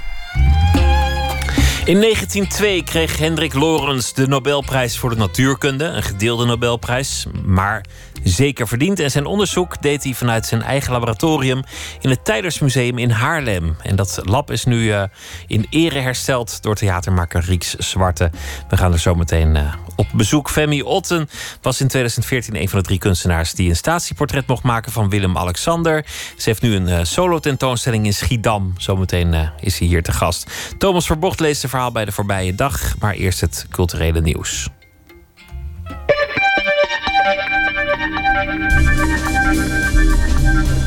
Er komt een uh, televisieserie over Anna Wintour, de legendarische hoofdredacteur van het Amerikaanse tijdschrift Vogue. De serie gaat heten All That Glitters en concentreert zich op de conflicten en de relletjes die speelden tussen de powervrouwen Anna Wintour en Tina Brown, die toen hoofdredacteur was uh, van Vanity Fair. Dat speelt in de jaren 80 en 90. Ontwerper Daan Rozengaarde werkt aan de ontwikkeling van een fiets die de lucht zuivert. De Smog-Free Bicycle neemt de vuile lucht in zich op, zuivert deze en laat vervolgens schone lucht weer vrijkomen rond de fietser. En dat is eh, onderdeel van het Smog-Free Project, waarmee de Nederlander in China furoren aan het maken is. En dat hele fietsconcept moet helpen de luchtvervuiling en de verkeersopstoppingen in steden aan te pakken. En is ook goed voor de gezondheid van de fietser. De identiteit van de geheimzinnige foliekunstenaar uit Venlo is eindelijk bekend. In de Limburgse stad was de kunstenaar al enige tijd in de weer met aluminiumfolie, waar hij beelden in verpakte. De maker blijkt een 28-jarige man, geboren in Venlo, woonachtig in Tilburg. Hij wil uh, alleen de initialen vrijgeven, de S en de H. En hij uh, heeft nog niet bekendgemaakt of hij nu ook gaat stoppen met het inpakken van, van alles. Was uh, vanavond een bijzondere veiling in Den Haag in het Venduhuis. Een verloren gewaand kunstwerk van Keith Haring, Amerikaanse kunstenaar, werd geveld. En het was niet zomaar een kunstwerk, maar een beschilderde zeecontainer van 12,5 bij 2,5 meter. En dan ook nog eens 2,5 meter diep. En het is uh, geveld niet tijdens de veiling zelf, maar tijdens de aftersales voor iets meer dan 1 miljoen euro. Aan de telefoon Peter van Beveren. Hij is uh, taxateur bij het Veilinghuis. Goeienacht. Uh, goeienacht. Peter van Beveren hier, ja. Ja, gefeliciteerd met de verkoop. Althans, ik, ik weet eigenlijk niet of dat een uh, usance ja, is om iemand daarmee te feliciteren. Nee, maar dat, dat, dit, dit, was een rare avond. Want er schijnen persberichten verschenen te zijn dat we het niet verkocht hebben. En uh, daarna verkochten we het wel. Ik las dat het bij de aftersales ja, dat is zo. verkocht Kijk, was. Voor alle duidelijkheid. Er was een enorme hoeveelheid uh, adrenaline in de zaal. Als je, als je erbij geweest was, dan uh, had je dat zeker gevoeld. En het was warm en, uh, en we hadden internationale belangstelling. En die internationale belangstelling hing aan de telefoon, zoals dat meestal gaat. En we hadden een prachtig telefoonpodium waar alle mensen die geïnteresseerd waren in, in het werk van Keith Haring waren vertegenwoordigd. Dat wil zeggen aan de telefoonlijn. En toen puntje bij paaltje kwam... wachten met dubbel T de geïnteresseerden. En voordat er ook maar enige beslissing was genomen... moest de veilingmeester concluderen dat er geen biedingen waren... en sloeg af en het werk was niet verkocht. En gewoon omdat men te lang wachtte en niet, uh, zeg maar, het leek alsof er een, uh, je kunt het vergelijken bij een, uh, heb ik weinig verstand van voetbal, maar bij een penalty ineens onenigheid was wie nou de definitieve schop zou geven. En dat, dat is altijd een rare sfeer in, op, op, met grote internationale zaken. Dus, en wat er dan gebeurt, ieder veilinghuis kijk, in iedere veiling wordt wel eens vaker niet iets verkocht. En dan begint de... Daarna uh, krijg je meteen iedereen aan de telefoon die bemerkt dat iets wat ze misschien toch graag hadden willen hebben niet verkocht is. En dat heet gewoon de aftersale. Dat is gewoon een normale gang van zaken. En toen werd hij alsnog uh, uh, daar en toen verkocht? Zei iemand, en toen zei iemand, ik wil dezelfde persoon die overigens ook in ons, in ons, aan onze telefoon hing... Uh, die besloot toen toch uh, te werk alsnog te kopen. Het is een, eh, een bijzonder werk met een bijzondere geschiedenis. Het werd verloren gewaand. Het werd dan nu ja, ineens dook ja. het weer op. Ja, het is, een, het is een werk. Kijk, Keith Haring kwam in uh, juli 87 naar Knokken... op uitnodiging van de directeur van het casino... met de vraag of hij een wandschildering wilde maken in het casino. Dat heeft hij ook gedaan. Dat, dat, dat, daar heerste in, er was een traditie eigenlijk in Knokken... vanwege het feit dat de familie van de toenmalige directeur, diens vader, die had bijvoorbeeld uh, grote beroemde kunstenaars zoals de, de Belgische schilder René Magritte gevraagd een landschildering te maken. Die is trouwens nog steeds te zien daar.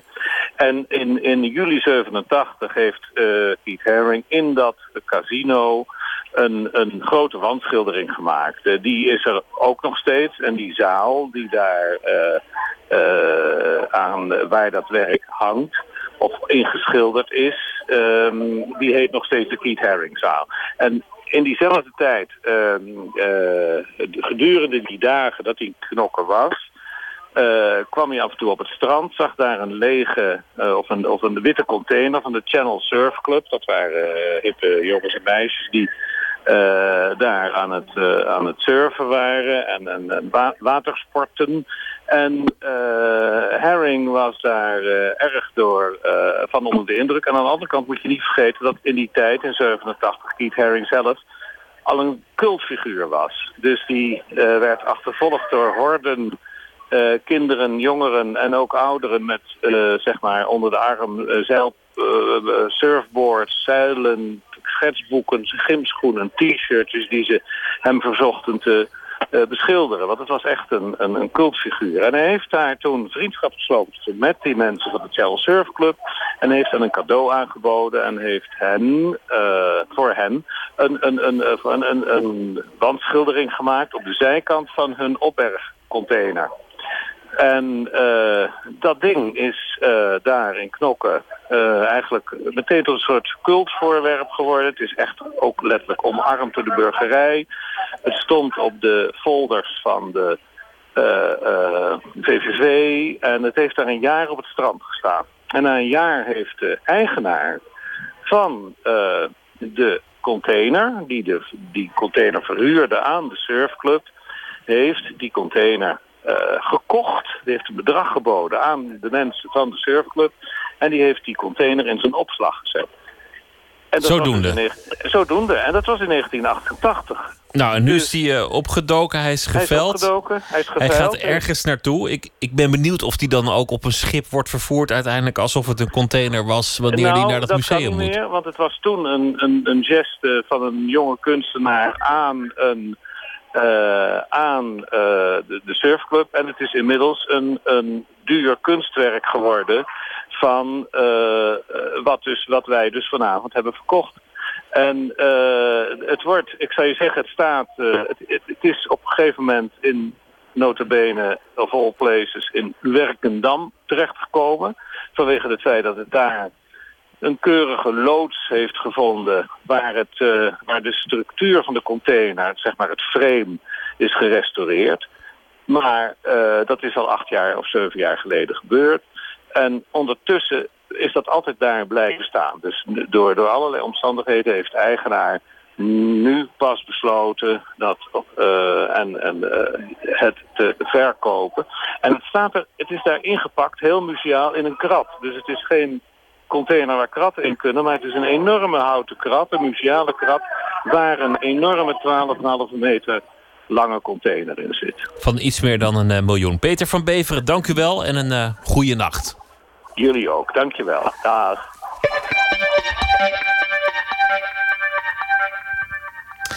Tamino is een uh, Belgische zanger, Amir Moharam Fouad. En dit nummer heet Cigar.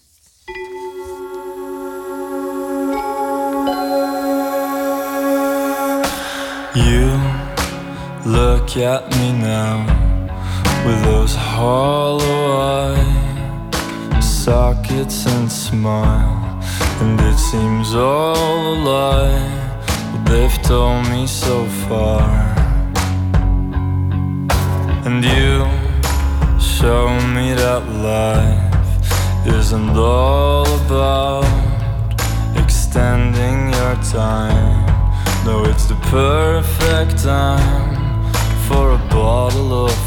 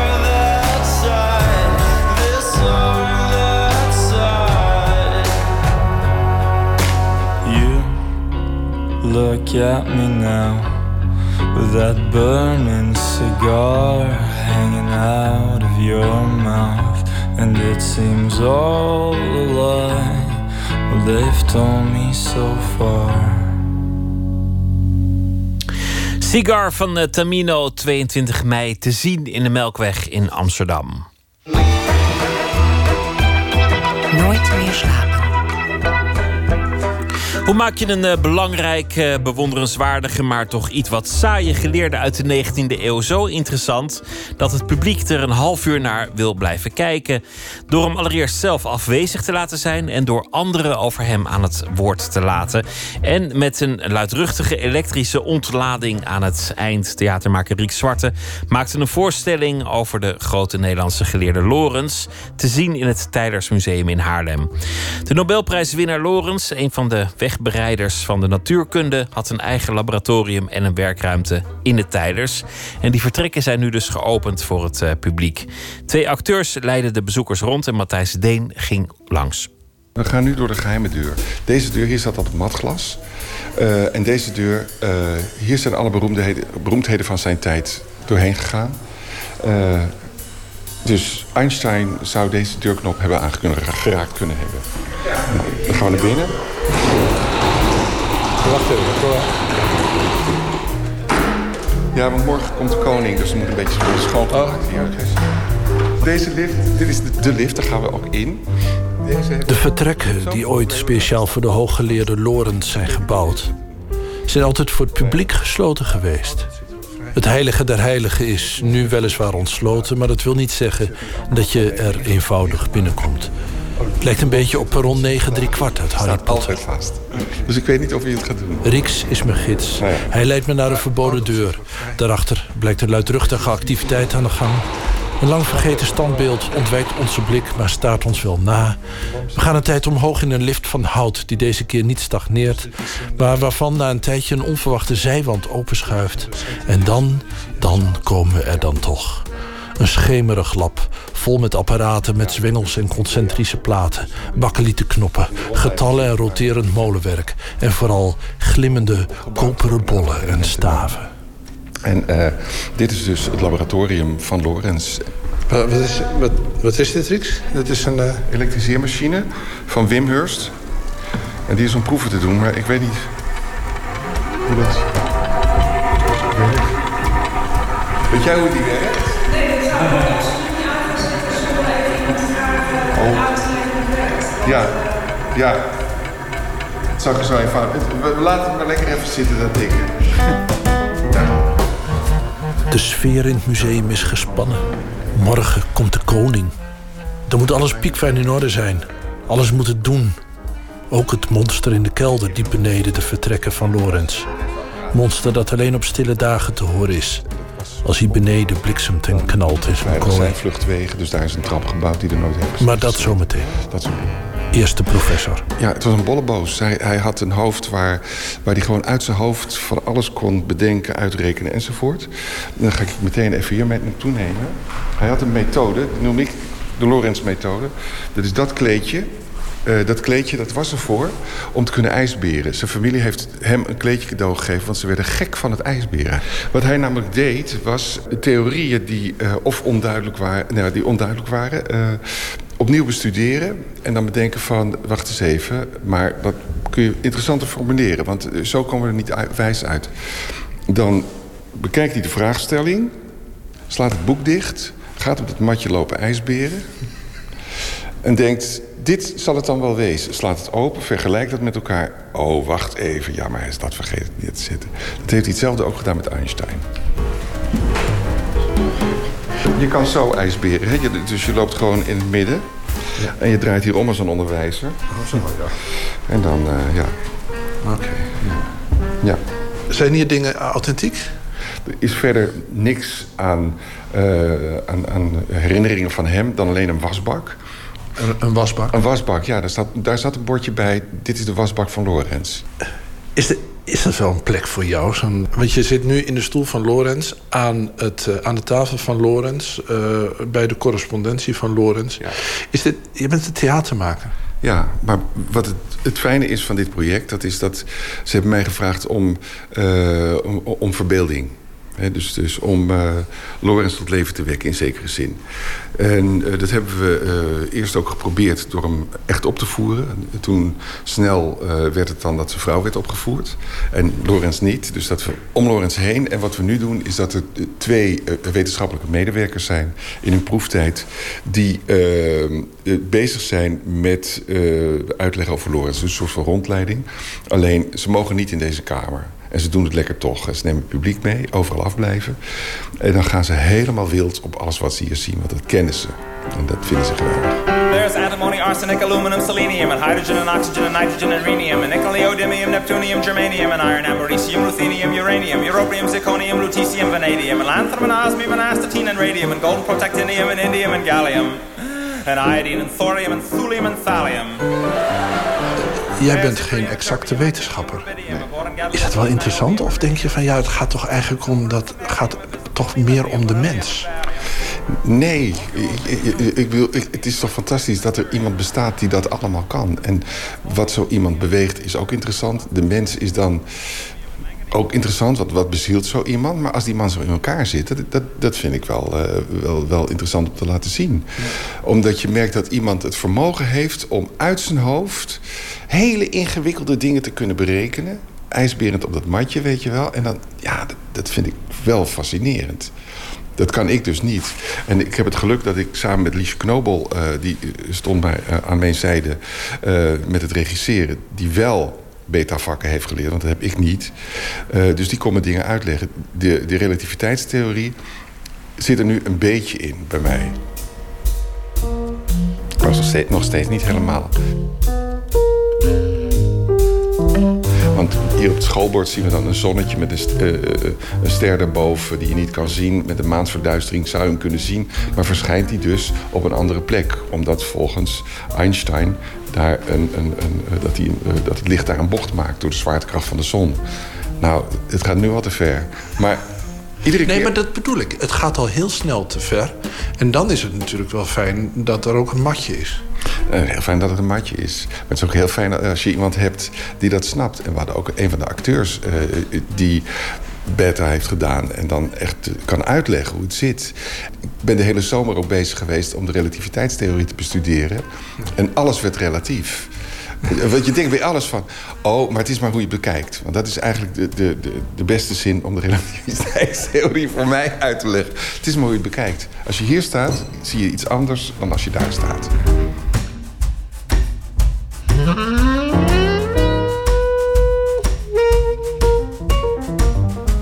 Je verheft 19e-eeuwse grote geleerden en zijn gedachtegoed tot kunst.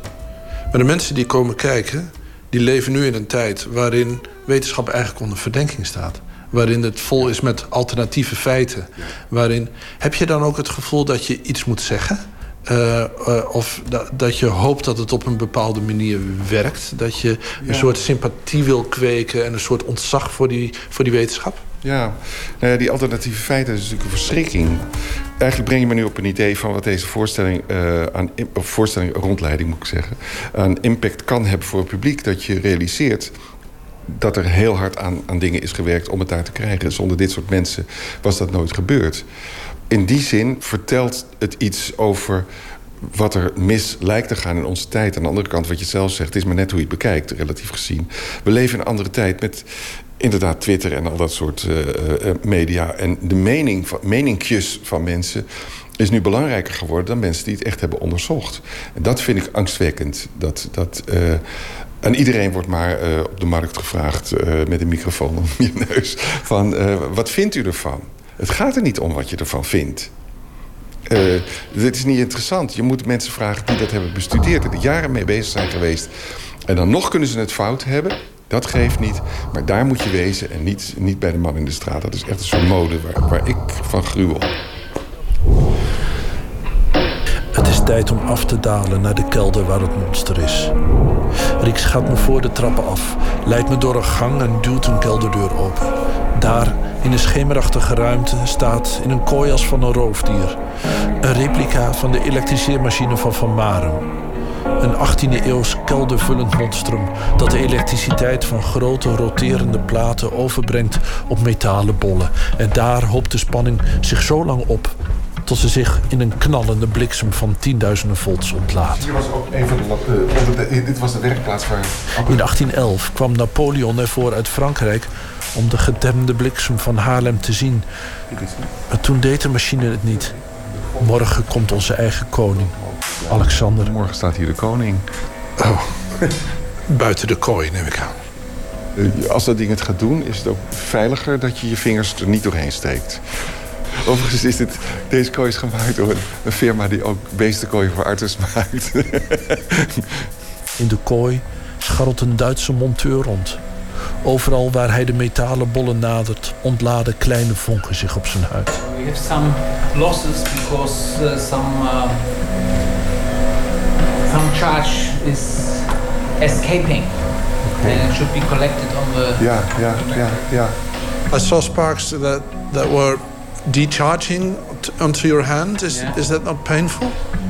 No, it's it, yeah, it's the same like. Uh, Yeah. and now you're making lightning and thunder for the king. Yes, I think so. Okay, good luck.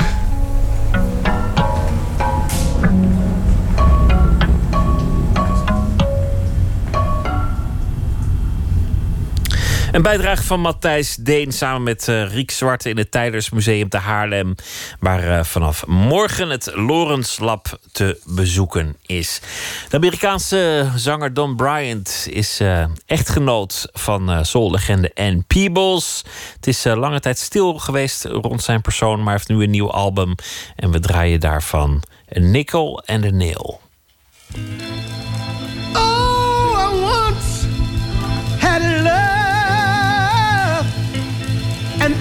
Money. Yeah.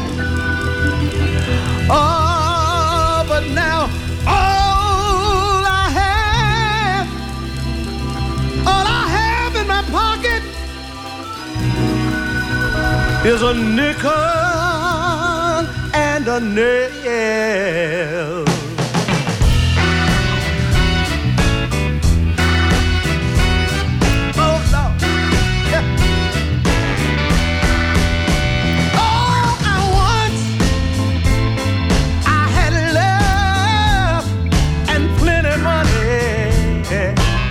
Yes, I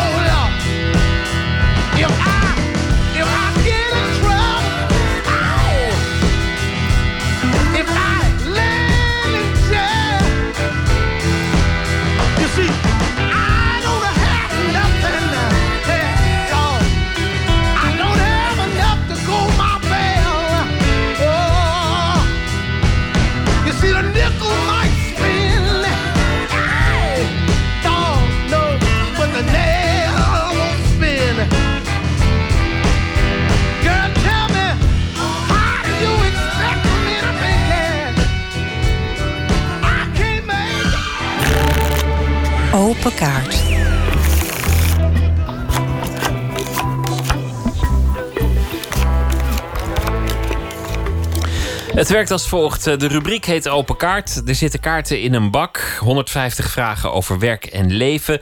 We trekken de vragen. En tegenover mij zit beeldend kunstenaar Femi Otte. Zij was een van de drie kunstenaars in 2014 die het officiële statieportret mocht maken van koning Willem-Alexander. Ze werkt op meerdere manieren. Ze laat zich niet beperken door één eh, discipline. Ze werkt tweedimensionaal, driedimensionaal. Doek, papier, houtsnedes, alles door elkaar, andere materialen ook. En ze heeft nu haar eerste grote museale solo-tentoonstelling in de Ketel Factory in Schiedam. Hartelijk uh, welkom, uh, Femi Otte. Dank voor de uitnodiging. Dat is, dat is eigenlijk wonderlijk dat je, dat je nooit gekozen hebt tussen, tussen tekenen, schilderen, verfkwast, papier, houtsnedes, uh, nou ja, sculpturen, noem maar op. Dat je eigenlijk alles door elkaar bent gaan doen. Hoe kan dat? Ja, dat kan ons elkaar zo inspireren. Zeg. Het, het, is, het is allemaal zo hetzelfde. En de ene keer past een sculptuur beter, de andere keer bij, bij het idee wat ik heb. De andere keer ben ik zo gefascineerd door, door kleuren en moet het een schilderij worden. Um, maar en, ik, en ja, liefst door elkaar heen, als het even kan. Als ik het niet meer weet, dan spring ik heel snel over naar het andere. En ik, ik heb zo'n drang om te maken dat, dat uh, zodra ik geblokkeerd ben, dan wil ik eigenlijk zo snel mogelijk naar iets. iets ja, naar iets, iets. En dan, dan denk ik, het is vaak een illusie, want daarin raak ik ook altijd wel de weg weer kwijt. Maar dan denk ik het wel te kunnen vinden in ja, in, een, in een houten sculptuur of, of, of een sneller materiaal. Of, um, ja, er zijn zoveel dingen die je kan doen. En wat, ik, ik heb wel het gevoel dat ik het wel erg heb toegespitst hoor. Um, maar dan meer in de zin, het, de portretkunst en um, meer in de beeldtaal. En het maakt mij eigenlijk niet zoveel uit wat de vorm daarvan is. Maar het onderzoek ligt eigenlijk op een andere manier, gaat het de diepte in. Maar je moet het ook maar kunnen. Je moet al die disciplines ook maar beheersen. Van, van sculpturen, hout snijden, uh, tekenen, zagen plakken. Nou ja, noem maar op. Je moet, je moet het ook allemaal maar onder de knie hebben. Ja, maar dat onderzoek is heel erg leuk. En dat, ik bedoel, het staat altijd ten dienste van de inhoud.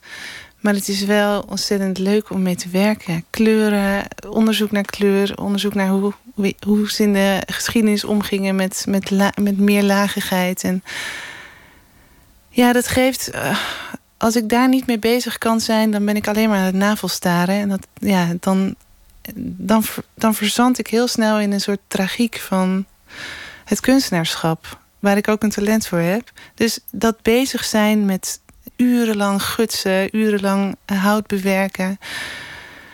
Ja, dat geeft gewoon ook zo'n invulling. En, en dat, dat maakt ook dat de tijd om eraan te werken, dat, maakt het eigenlijk dat het, dat het zijn bestaansrecht verovert. Het is alsof ik het uitgraaf. Uitgraaf uit een stuk hout. Of ja, de, tijd en langzaamheid en concentratie. Ik denk dat het daar altijd over gaat. Het mooie is ook eh, het contrast tussen grofmazig en verfijnd. En tussen verschillende beeldtalen. Je, je kan zo'n zo'n zo'n houten uh, figuur maken die, die, nou, die, die, die, die, die, groot is, stevig, een beetje vierkant zelfs. En die dan in bepaalde gelaatstrekken ineens enorm verfijnd wordt. Heel ja. teder bijna. En heel precies. Ja, dat contrast vind ik heel erg spannend. Maar dat, dat, dat is eigenlijk een heel intuïtief gegeven. Misschien verlies ik op een bepaald moment mijn geduld. En hervind ik dat weer in een, in een maand die volgt. Uh, ja, en dat, dat op en af tussen, energie, tussen ja, je energie kwijt zijn, weer terugvinden en eindeloos geduld. En uh, dat, ja, dat is gewoon heel spannend voor mij. En dat, dat zie je terug. Het is eigenlijk een heel letterlijke weergave van hoe ik ermee bezig ben. Van hoe jij in je atelier aan het, aan het eh, ploeteren bent. Ja, van die tijd en ook van het plezier en ook van het ongeduld. Ik denk, ja, ik denk dat dat, ja, dat, dat, er, dat het wel weergeeft. Hoe zit je daar? Je hebt een atelier uh, in Scheveningen. Ja. Op Scheveningen moet je geloof ik zeggen. Ja, ik, ik ben eigenlijk in Amsterdamse hoor. Maar, maar, ik ben echt naar Scheveningen gekomen voor de zee. En voor een prachtig atelier met uitzicht op bomen. En dat is echt mijn plek. Als ik daar de deur dicht trek, dan is er gewoon een hele andere tijdzone. Heel stil en heel ja, helemaal van me, ja, helemaal waar, waar ik me echt kan verliezen. Dat is gewoon, dat is iets waar, waar ik als mens altijd naar verlang. Maar hoe gaat dat? Want hoe laat kom je binnen en hoe laat ga je weer weg? Eh, Nou, wat staat er verder? Staat er muziek aan? Ben je daar alleen? Eh, Ik luister heel veel radio, heel veel podcasts. Ehm, als ik aan het uitvoeren ben, niet als ik echt eh, kritisch aan het reflecteren ben, want dan lukt het niet altijd. Ehm, het zijn heel veel grote en kleine cirkels die ik maak. Heel veel omwegen, om- heel veel zoeken. Maar dat, ja, dat, dan voel je je lichaam niet. Dan ben je gewoon echt ja, aan, het, aan het vinden. En het is natuurlijk ook heel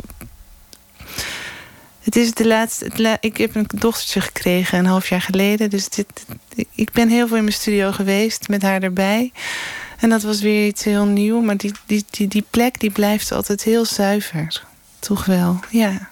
klinkt bijna paradijselijk zoals je erover vertelt. ja. Zo voelt het. Zo voelt het. Ja, omdat dat een plek is waar ik tot rust kan komen. Toch altijd. Of waar ik. Omdat. eh, eh, vanaf dat ik jong was, was de, de, de, de tekening. eh, en dat is nu verschoven naar mijn atelier. Maar dat was de plaats waar ik een soort orde in de chaos kon brengen in mijn hoofd. Als ik, als ik onhandig werd, dan stuurde mijn moeder me altijd eventjes met een tekening eh, aan tafel of naar boven. Of, en dan was ik weer daarna een soort van geordend en rustig. En dat verlangen naar rustig worden, of in ieder geval, ja, dat, ja, dat blijft. Dat, heb ik altijd nodig. Dat, dat is ook een verslaving. Dat is mijn manier om het te uiten. Je hebt je ook laten inspireren door de ruimte waar je nu eh, exposeert in, in eh, Schiedam. De, de, de ruimte speelt ook een rol in, in het werk dat, dat daar is opgesteld en hoe het is opgesteld. Hoe heb je dat gedaan? Ben je daar eerst gaan rondlopen of, of is dat eh, anders gebeurd? Ja, nou, de, de, curator Lucette Terborg, eh, zelf een hele inspirerende vrouw. Ehm, ja, die nodigde me, nodigde me uit om daar een tentoonstelling te maken. En de ruimte is altijd eh, op. ik hou ervan om in de ruimte dingen ter plekke te maken, omdat je daarmee de toeschouwer ook echt iets kan geven. Want het gebeurt alleen daar en ja, dat voelt, heel, dat voelt heel speciaal. En dat voelt ook alsof je bezig bent met gewoon concentratie in een ruimte te brengen die daarna ook weer weggehaald is en niet meer bestaat. Dus het is een direct, toch een directer contact dan dat je een schilderijtje aan de muur hangt. Je, hebt, je, hebt ook, je was een van de drie die eh, voor Willem-Alexander het statieportret eh, eh, mocht maken. Willem-Alexander die wil een wat losser koningschap dan, dan zijn voorgangers. Ja. En nou ja, dat, bijvoorbeeld zo'n interview met Wilfried de Jong... dat is ook een wat lossere stijl dan we, dan we gewend zijn. Hij heeft daarom ook mensen gevraagd... van wie je net iets anders zou kunnen verwachten. Wat voor opdracht krijg je? Want, je moet de koning portretteren... maar wel in je eigen stijl, naar ik aanneem. Nou, het ging via een onafhankelijke commissie. Een heel mooi, eh, ja, een heel mooi systeem. Dus hij, hij, eh, hij besliste eigenlijk niet zelf. Dus het was een commissie van kunstenaars ehm, die, die gekozen heeft. En we moesten een voorstel, voorstel doen. Maar, ehm, nou ja, zoiets, het, het was heel fijn om een portret te kunnen maken. Maar het was ook gewoon een moeilijke opdracht. En ehm, Want het moest wel de koning zijn en toch een beetje iets, voor ja, iets het was ter dienste van, van eh, reproductie. En eh, een, een, rep- een schilderij reproduceren is toch eigenlijk wel erg lastig. En ik merk ook wel dat mensen die van de koning houden, houden meestal niet zo van kunst. En mensen die van kunst houden, houden meestal niet altijd van de koning. Maar het was voor mij heel eervol, want portret is voor mij het allermooiste wat er is. Maar het is allemaal zo snel gegaan dat ik het zelf nog eens zou terug willen zien, het schilderij. Je hebt niet meer teruggekeken. Nee, ik weet eigenlijk niet eens waar het hangt nu. Eh, nee, ik zou het in. Ik, normaliter heb ik eigenlijk mijn werk het liefst een half jaar minimaal om me heen zwerven. Gewoon om het met een schuin oog te bekijken. En om elke keer de bevestiging te krijgen dat het goed genoeg is. En dit moest binnen drie maanden. En ik was er heel tevreden over. Uiteindelijk. Ik heb keihard gewerkt voor. Maar het- ja, eh, op een natuurlijke manier zou ik het nog langer om me heen hebben willen staan. En zou ik er eigenlijk liefst vijf jaar aan hebben gewerkt. Ja, maar ja, goed. Kan nog wel, maar dan kun je ook Ja. iemand anders kiezen dan de koning natuurlijk. Laten we beginnen met eh, de, de vragen. Ik wil je vragen om, eh, om Moet ik elkaar te gewoon trekken. eentje ergens in het midden? Ja. Hoe ver, hoe ver en je ambities? Ik wil vooral gewoon werk, werk maken en daarmee communiceren. En wat er en verder hoe mee meer gebeurt. dat kan, ja, hoe verder die ambitie natuurlijk ook gaat. Maar misschien is het oninteressant. Ik ga er nog eentje. Ja, doe maar. Wat had je eigenlijk willen worden? Als ik geen, als ik geen kunstacademie had gedaan, dan had ik geschiedenis gestudeerd. Maar ehm, nee, dit, ik heb echt het mooiste vak wat er is. Dat is echt, het is echt heel zalig als je met, kan bezig zijn. Ja, Dat is de goede keuze. Al, die, al die jaartallen leren, dat is, eh, daar moet je ook doorheen. wat is je grootste angst? Ja, dat ik, dat ik, dat ik het verlies. Je creativiteit. Kan kijken, kijken. Dat ik niet meer kan kijken. Ja, echt. eh, Het, ik hoef het niet eens zelf te maken, maar ik moet kunnen kijken. Ik moet. Het, avontuur van het kijken, dat is zoiets magisch voor mij. En nu ook met mijn dochtertje. Ze is nog ze is zes maanden, dus ze kan nog niet praten. Maar dat, dat kijken van haar, haar tijdsbeleving... en dat, dat ik haar in haar ogen kan kijken, dat non-verbale... dat is voor mij eh, echt wel eindeloos. En ik, ik, ik werd net heel, heel eh, fijn opgehaald in een glimmende taxi. Het was een soort dromerige... Ja, het is, nog, het is een zwoele nacht. Een dromerige rit hierheen. En dat, ja... Het wa- het was alsof ik een soort hierheen vloog. En dat, het heeft alles met visualiteit voor mij te maken. Het hele leven. Dat is zo'n zo rijkdom voor mij. Ja, ik, ik kan me niet anders voorstellen. Zullen we nog één doen? Ja, ja, ja. Ja, de tijd gaat snel, hè? Ehm, wat is je favoriete personage uit boeken, films, theater? Nee, ehm, nog eentje, heel snel. Oké. Waar walg je van? Ja, eh, aandachtloosheid. Het moet, alles moet helemaal, helemaal heel... In ieder geval een poging tot alles helemaal heel eh, maken. Of eh, volledig doen. Volledig je inzetten. Kijken en luisteren om te beginnen. Ja. Dankjewel dat je het gast wilde zijn. En eh, het is allemaal te zien op dit moment. De solo-expositie in de Ketel Factory in Schiedam. Femi Otte, dankjewel. Gaan we luisteren naar eh, muziek van eh, PJ Harvey, A Dog Called Money.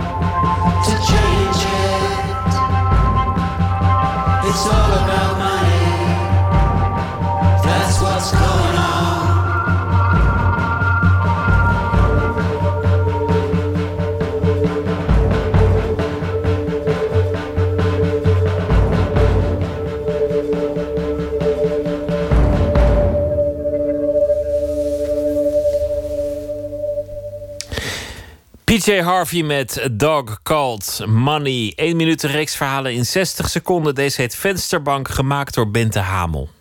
Pst, 1 minuut. Ja, wat doet u? Ja, ik ben beeldend kunstenaar. Ja. En kunt u daar een beetje van leven? Nou, niet voldoende, dus ik doe er tweedehands boeken bij. Oh, wat heeft u een winkel? Ja, aan het, aan, eh, in de pijp. Waar dan? Ja, Sarfati Park. Oh, dan bent u. Maar bent u dan van de vensterbank?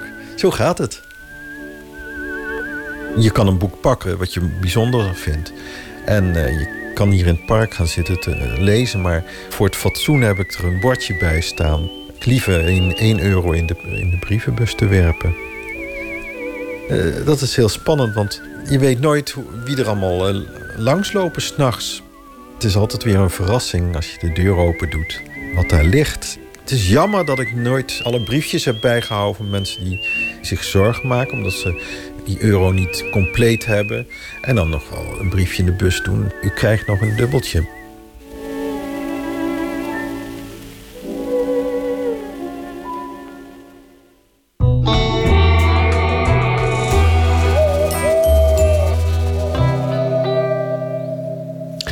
Elke nacht zal Thomas Verbocht deze week een verhaal voordragen dat hij heeft geschreven over de dag die gepasseerd is.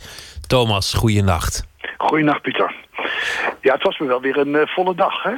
Een volle dag met wat? Nou, ik zal het voorlezen. Ehm, in de kranten die me vandaag onder ogen kwamen... stonden berichten over de veranderingen in de stripverhalen... over Suske en Wiske. De belangrijkste verandering is dat Wiske voortaan borsten heeft. Ik vind dit soort berichten in zekere mate troostrijk. Zolang we nog geïnformeerd worden over kwesties als deze... is de wereldbrand misschien verder uit de buurt dan we denken. Wiske heeft borsten. Ik sprak deze woorden vandaag een paar keer hardop uit. Ook in het besef dat toen ik de avonturen van Suske en Wiske voor het eerst las... het helemaal niet de bedoeling was dat wij kinderen het over borsten hadden. Kijk, dat je moeder borsten had, dat wist je. Was de normaalste zaak van de wereld. Net zoals je moeder dat in haar geheel was. Daar was je mee opgegroeid. De borsten van je moeder hoorden bij je leven. En nu praat ik over het leven in een niet al te grote stad... in het verre oosten van Nederland.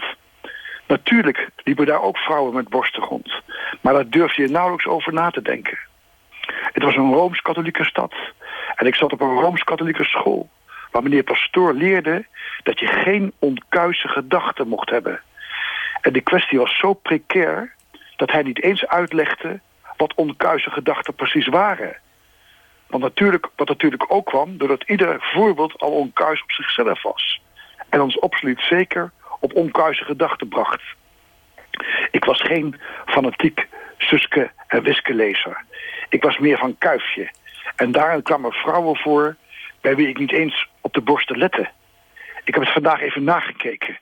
De meesten hebben inderdaad borsten, maar die manifesteerden zich niet op de duidelijke manier die de nieuwe Wiske laat zien. Was mijn leven anders geweest als ze die toen ook al had gehad? Toen ik in de vijfde klas van een lagere school zat in 1964... was er een jongen uit de hoogste klas... van wie de ouders bijna altijd op reis waren. Hij werd opgegroeid, opgevoed door au pair meisjes. Zo'n meisje stond hem soms bij school op te wachten. Wij hadden daar fantasieën over. De jongen had soms een exemplaar van het tijdschrift De Lach bij zich. Voor een stuiver mocht je daar een paar seconden in kijken. Er waren daar een borsten te zien. Weliswaar meestal nog een beetje bedekt, maar daardoor was een zichtbaarheid juist krachtiger. Soms verlang ik terug naar die dagen. Naar hoe je stamelend begon aan een avontuur waarvan je geen idee had. Thomas Verborg, dank je wel. Wat, wat een nieuws, hè? Dat ze dan, dat ze dan uh, Wiske ineens na zoveel jaar Ja. borsten hebben gegeven. Ja, kijk, en, en ik las dus, in alle kranten stond het, hè, Pieter, alle, dus er ook, want kijk, een paar jaar geleden was er zeg maar een soort, eh, en, en dan had ze een truitje aan, ik, ik heb het niet gezien, maar waarvan, dat, dat een navel bloot liet, en daar kwamen een heleboel woedende reacties op, want de lezer is, begreep ik uit het artikel, uit het artikel die ik vandaag las, is conservatief. Wist ik ook niet. Nee, dat, dat is volgens mij ook niet echt waar dat de striplezer per definitie conservatief is. Er gebeurt zoveel in die wereld. Ja, eh, dat dat, dat kun je volgens mij niet zeggen. Nou, misschien, dat is, misschien de, lezers van Suske en Wiske. Ja, dat, zou wel kunnen. Dat, Maar dat zou kunnen, want het is natuurlijk, het is wel natuurlijk wel een, een heel erg... Ja, een behoudend, altijd een behoudende eh, bende daar, hè? Ja, ik, ik weet eigenlijk niet of het, of, het, eh, of het nog zo de moeite waard is sinds, sinds de oude Van der Steen er niet meer is. Eh, Hopelijk beledig ik daar niemand mee. Maar, maar zo'n vernieuwing draagt wel bij aan dat gevoel, toch ook? Ja, ja, ik begrijp het, ja, ja zeker, zeker, ja, ja. Maar goed. ik, vond het, ik vond het opmerkelijk, allemaal grote, grote pagina's vandaag in de krant. Heel over, merkwaardig. over Suske Ja. en Wiske. En, en dat de een skinny jeans heeft en de ander eh, eh, En, eh, en verder hebben ze nog wel het streepje en, en zal alles ongeveer hetzelfde blijven. En de titel allitereert niet meer, maar had wel een mooi binnenruim. Daar is ook iets voor Ja, te ik zeggen. ben weer vergeten iets. Ja, ik ja, dat is één woord nu, hè? God, nou ben ik het ook vergeten. Daar gaan we. Ja, goed, nou goed, we, we- we Maakt gaan het opzoeken weer. Thomas, dankjewel. Goeienacht en tot morgen. Goeiedag jij ook. Tot morgen. Dag. 16 mei 1966 kwamen twee klassiekers op één dag uit. Bland on Bland van Bob Dylan en Pet Sounds van The Beach Boys. Twee albums op één dag, en dat 51 jaar geleden. Hier is Bob Dylan met I Want You.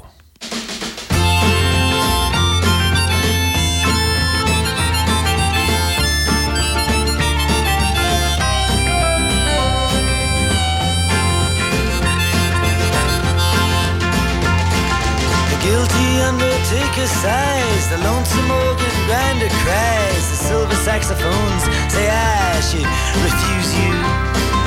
The cracked bells and washed out horns blow into my face with scorn, but it's not that way. I wasn't born to lose you.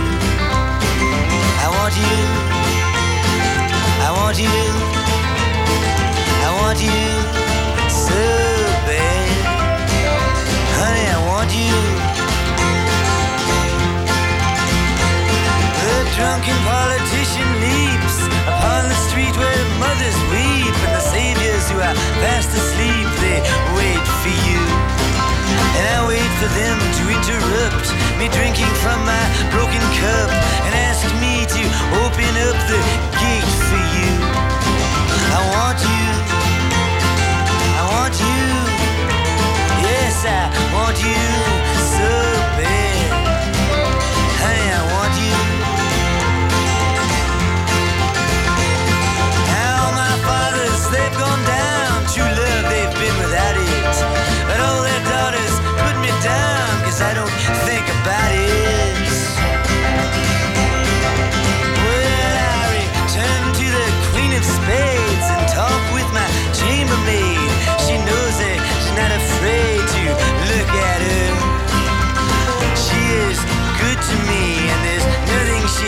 She knows where I'd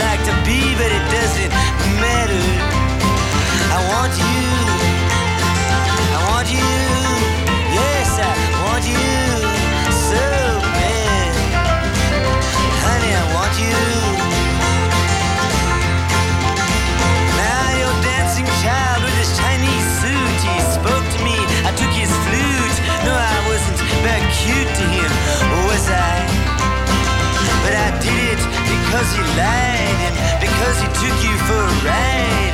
Uh, because time is on his side and because I want you. I want you. Yes, I want you so bad.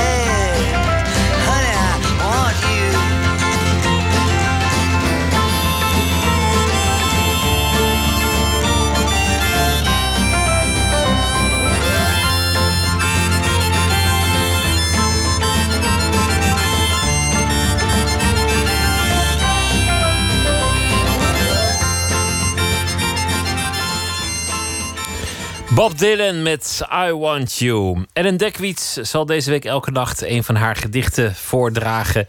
En deze heet Brief aan God.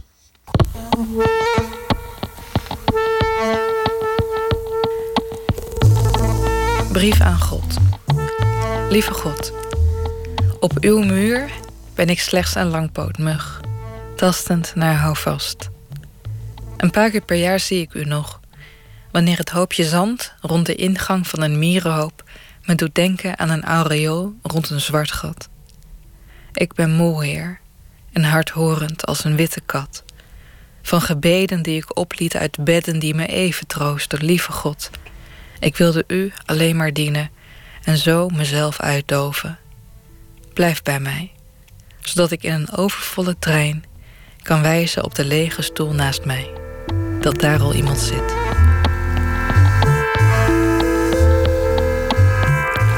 Ik heb eh, een behoorlijk eh, streng gelovige jeugd gehad. En ook al maak je in later leven kennis met de argumenten om niet meer in God te hoeven geloven, nog steeds raak je dat gevoel niet kwijt. Ik heb soms het idee dat een eh, godsbesef zich in mijn hoofd heeft vastgezet alsof het een soort fantoompijn is. Hè? Net zoals dat je kunt voelen met een hand die er, die er misschien afgehakt is, maar waarin je nog wel warmte en kou kan waarnemen. En naar aanleiding van dat gevoel schreef ik dit gedicht. Brief aan God. Lieve God, op uw muur ben ik slechts een langpootmug, tastend naar houvast.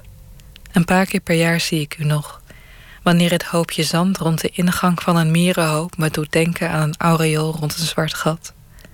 Ik ben moe, heer, en hardhorend als een witte kat. Van gebeden die ik opliet uit bedden die me even troosten, lieve God. Ik wil u alleen maar dienen en zo mezelf uit te doven. Blijf bij mij zodat ik in een overvolle trein kan wijzen op de lege stoel naast mij. Dat daar al iemand zit. Ellen Dekwits met het gedicht Brief aan God. Morgen komt actrice en scenario-schrijver Johan Nederlof op bezoek. Een van de oprichters van Mug met de Gouden Tand. En ze is eh, ook bekend van bijvoorbeeld Hertenkamp en TV7. En ze heeft heel veel andere dingen gedaan. En met de Gouden Tand is eh, te zien dit seizoen met Muggerwear Party. En in dat stuk is Nederlof te zien als actrice... met een fragment uit haar eigen voorstelling De Eurocommissaris. Dat allemaal morgen in Nooit meer slapen. Nu een hele goede nacht en graag weer tot morgen.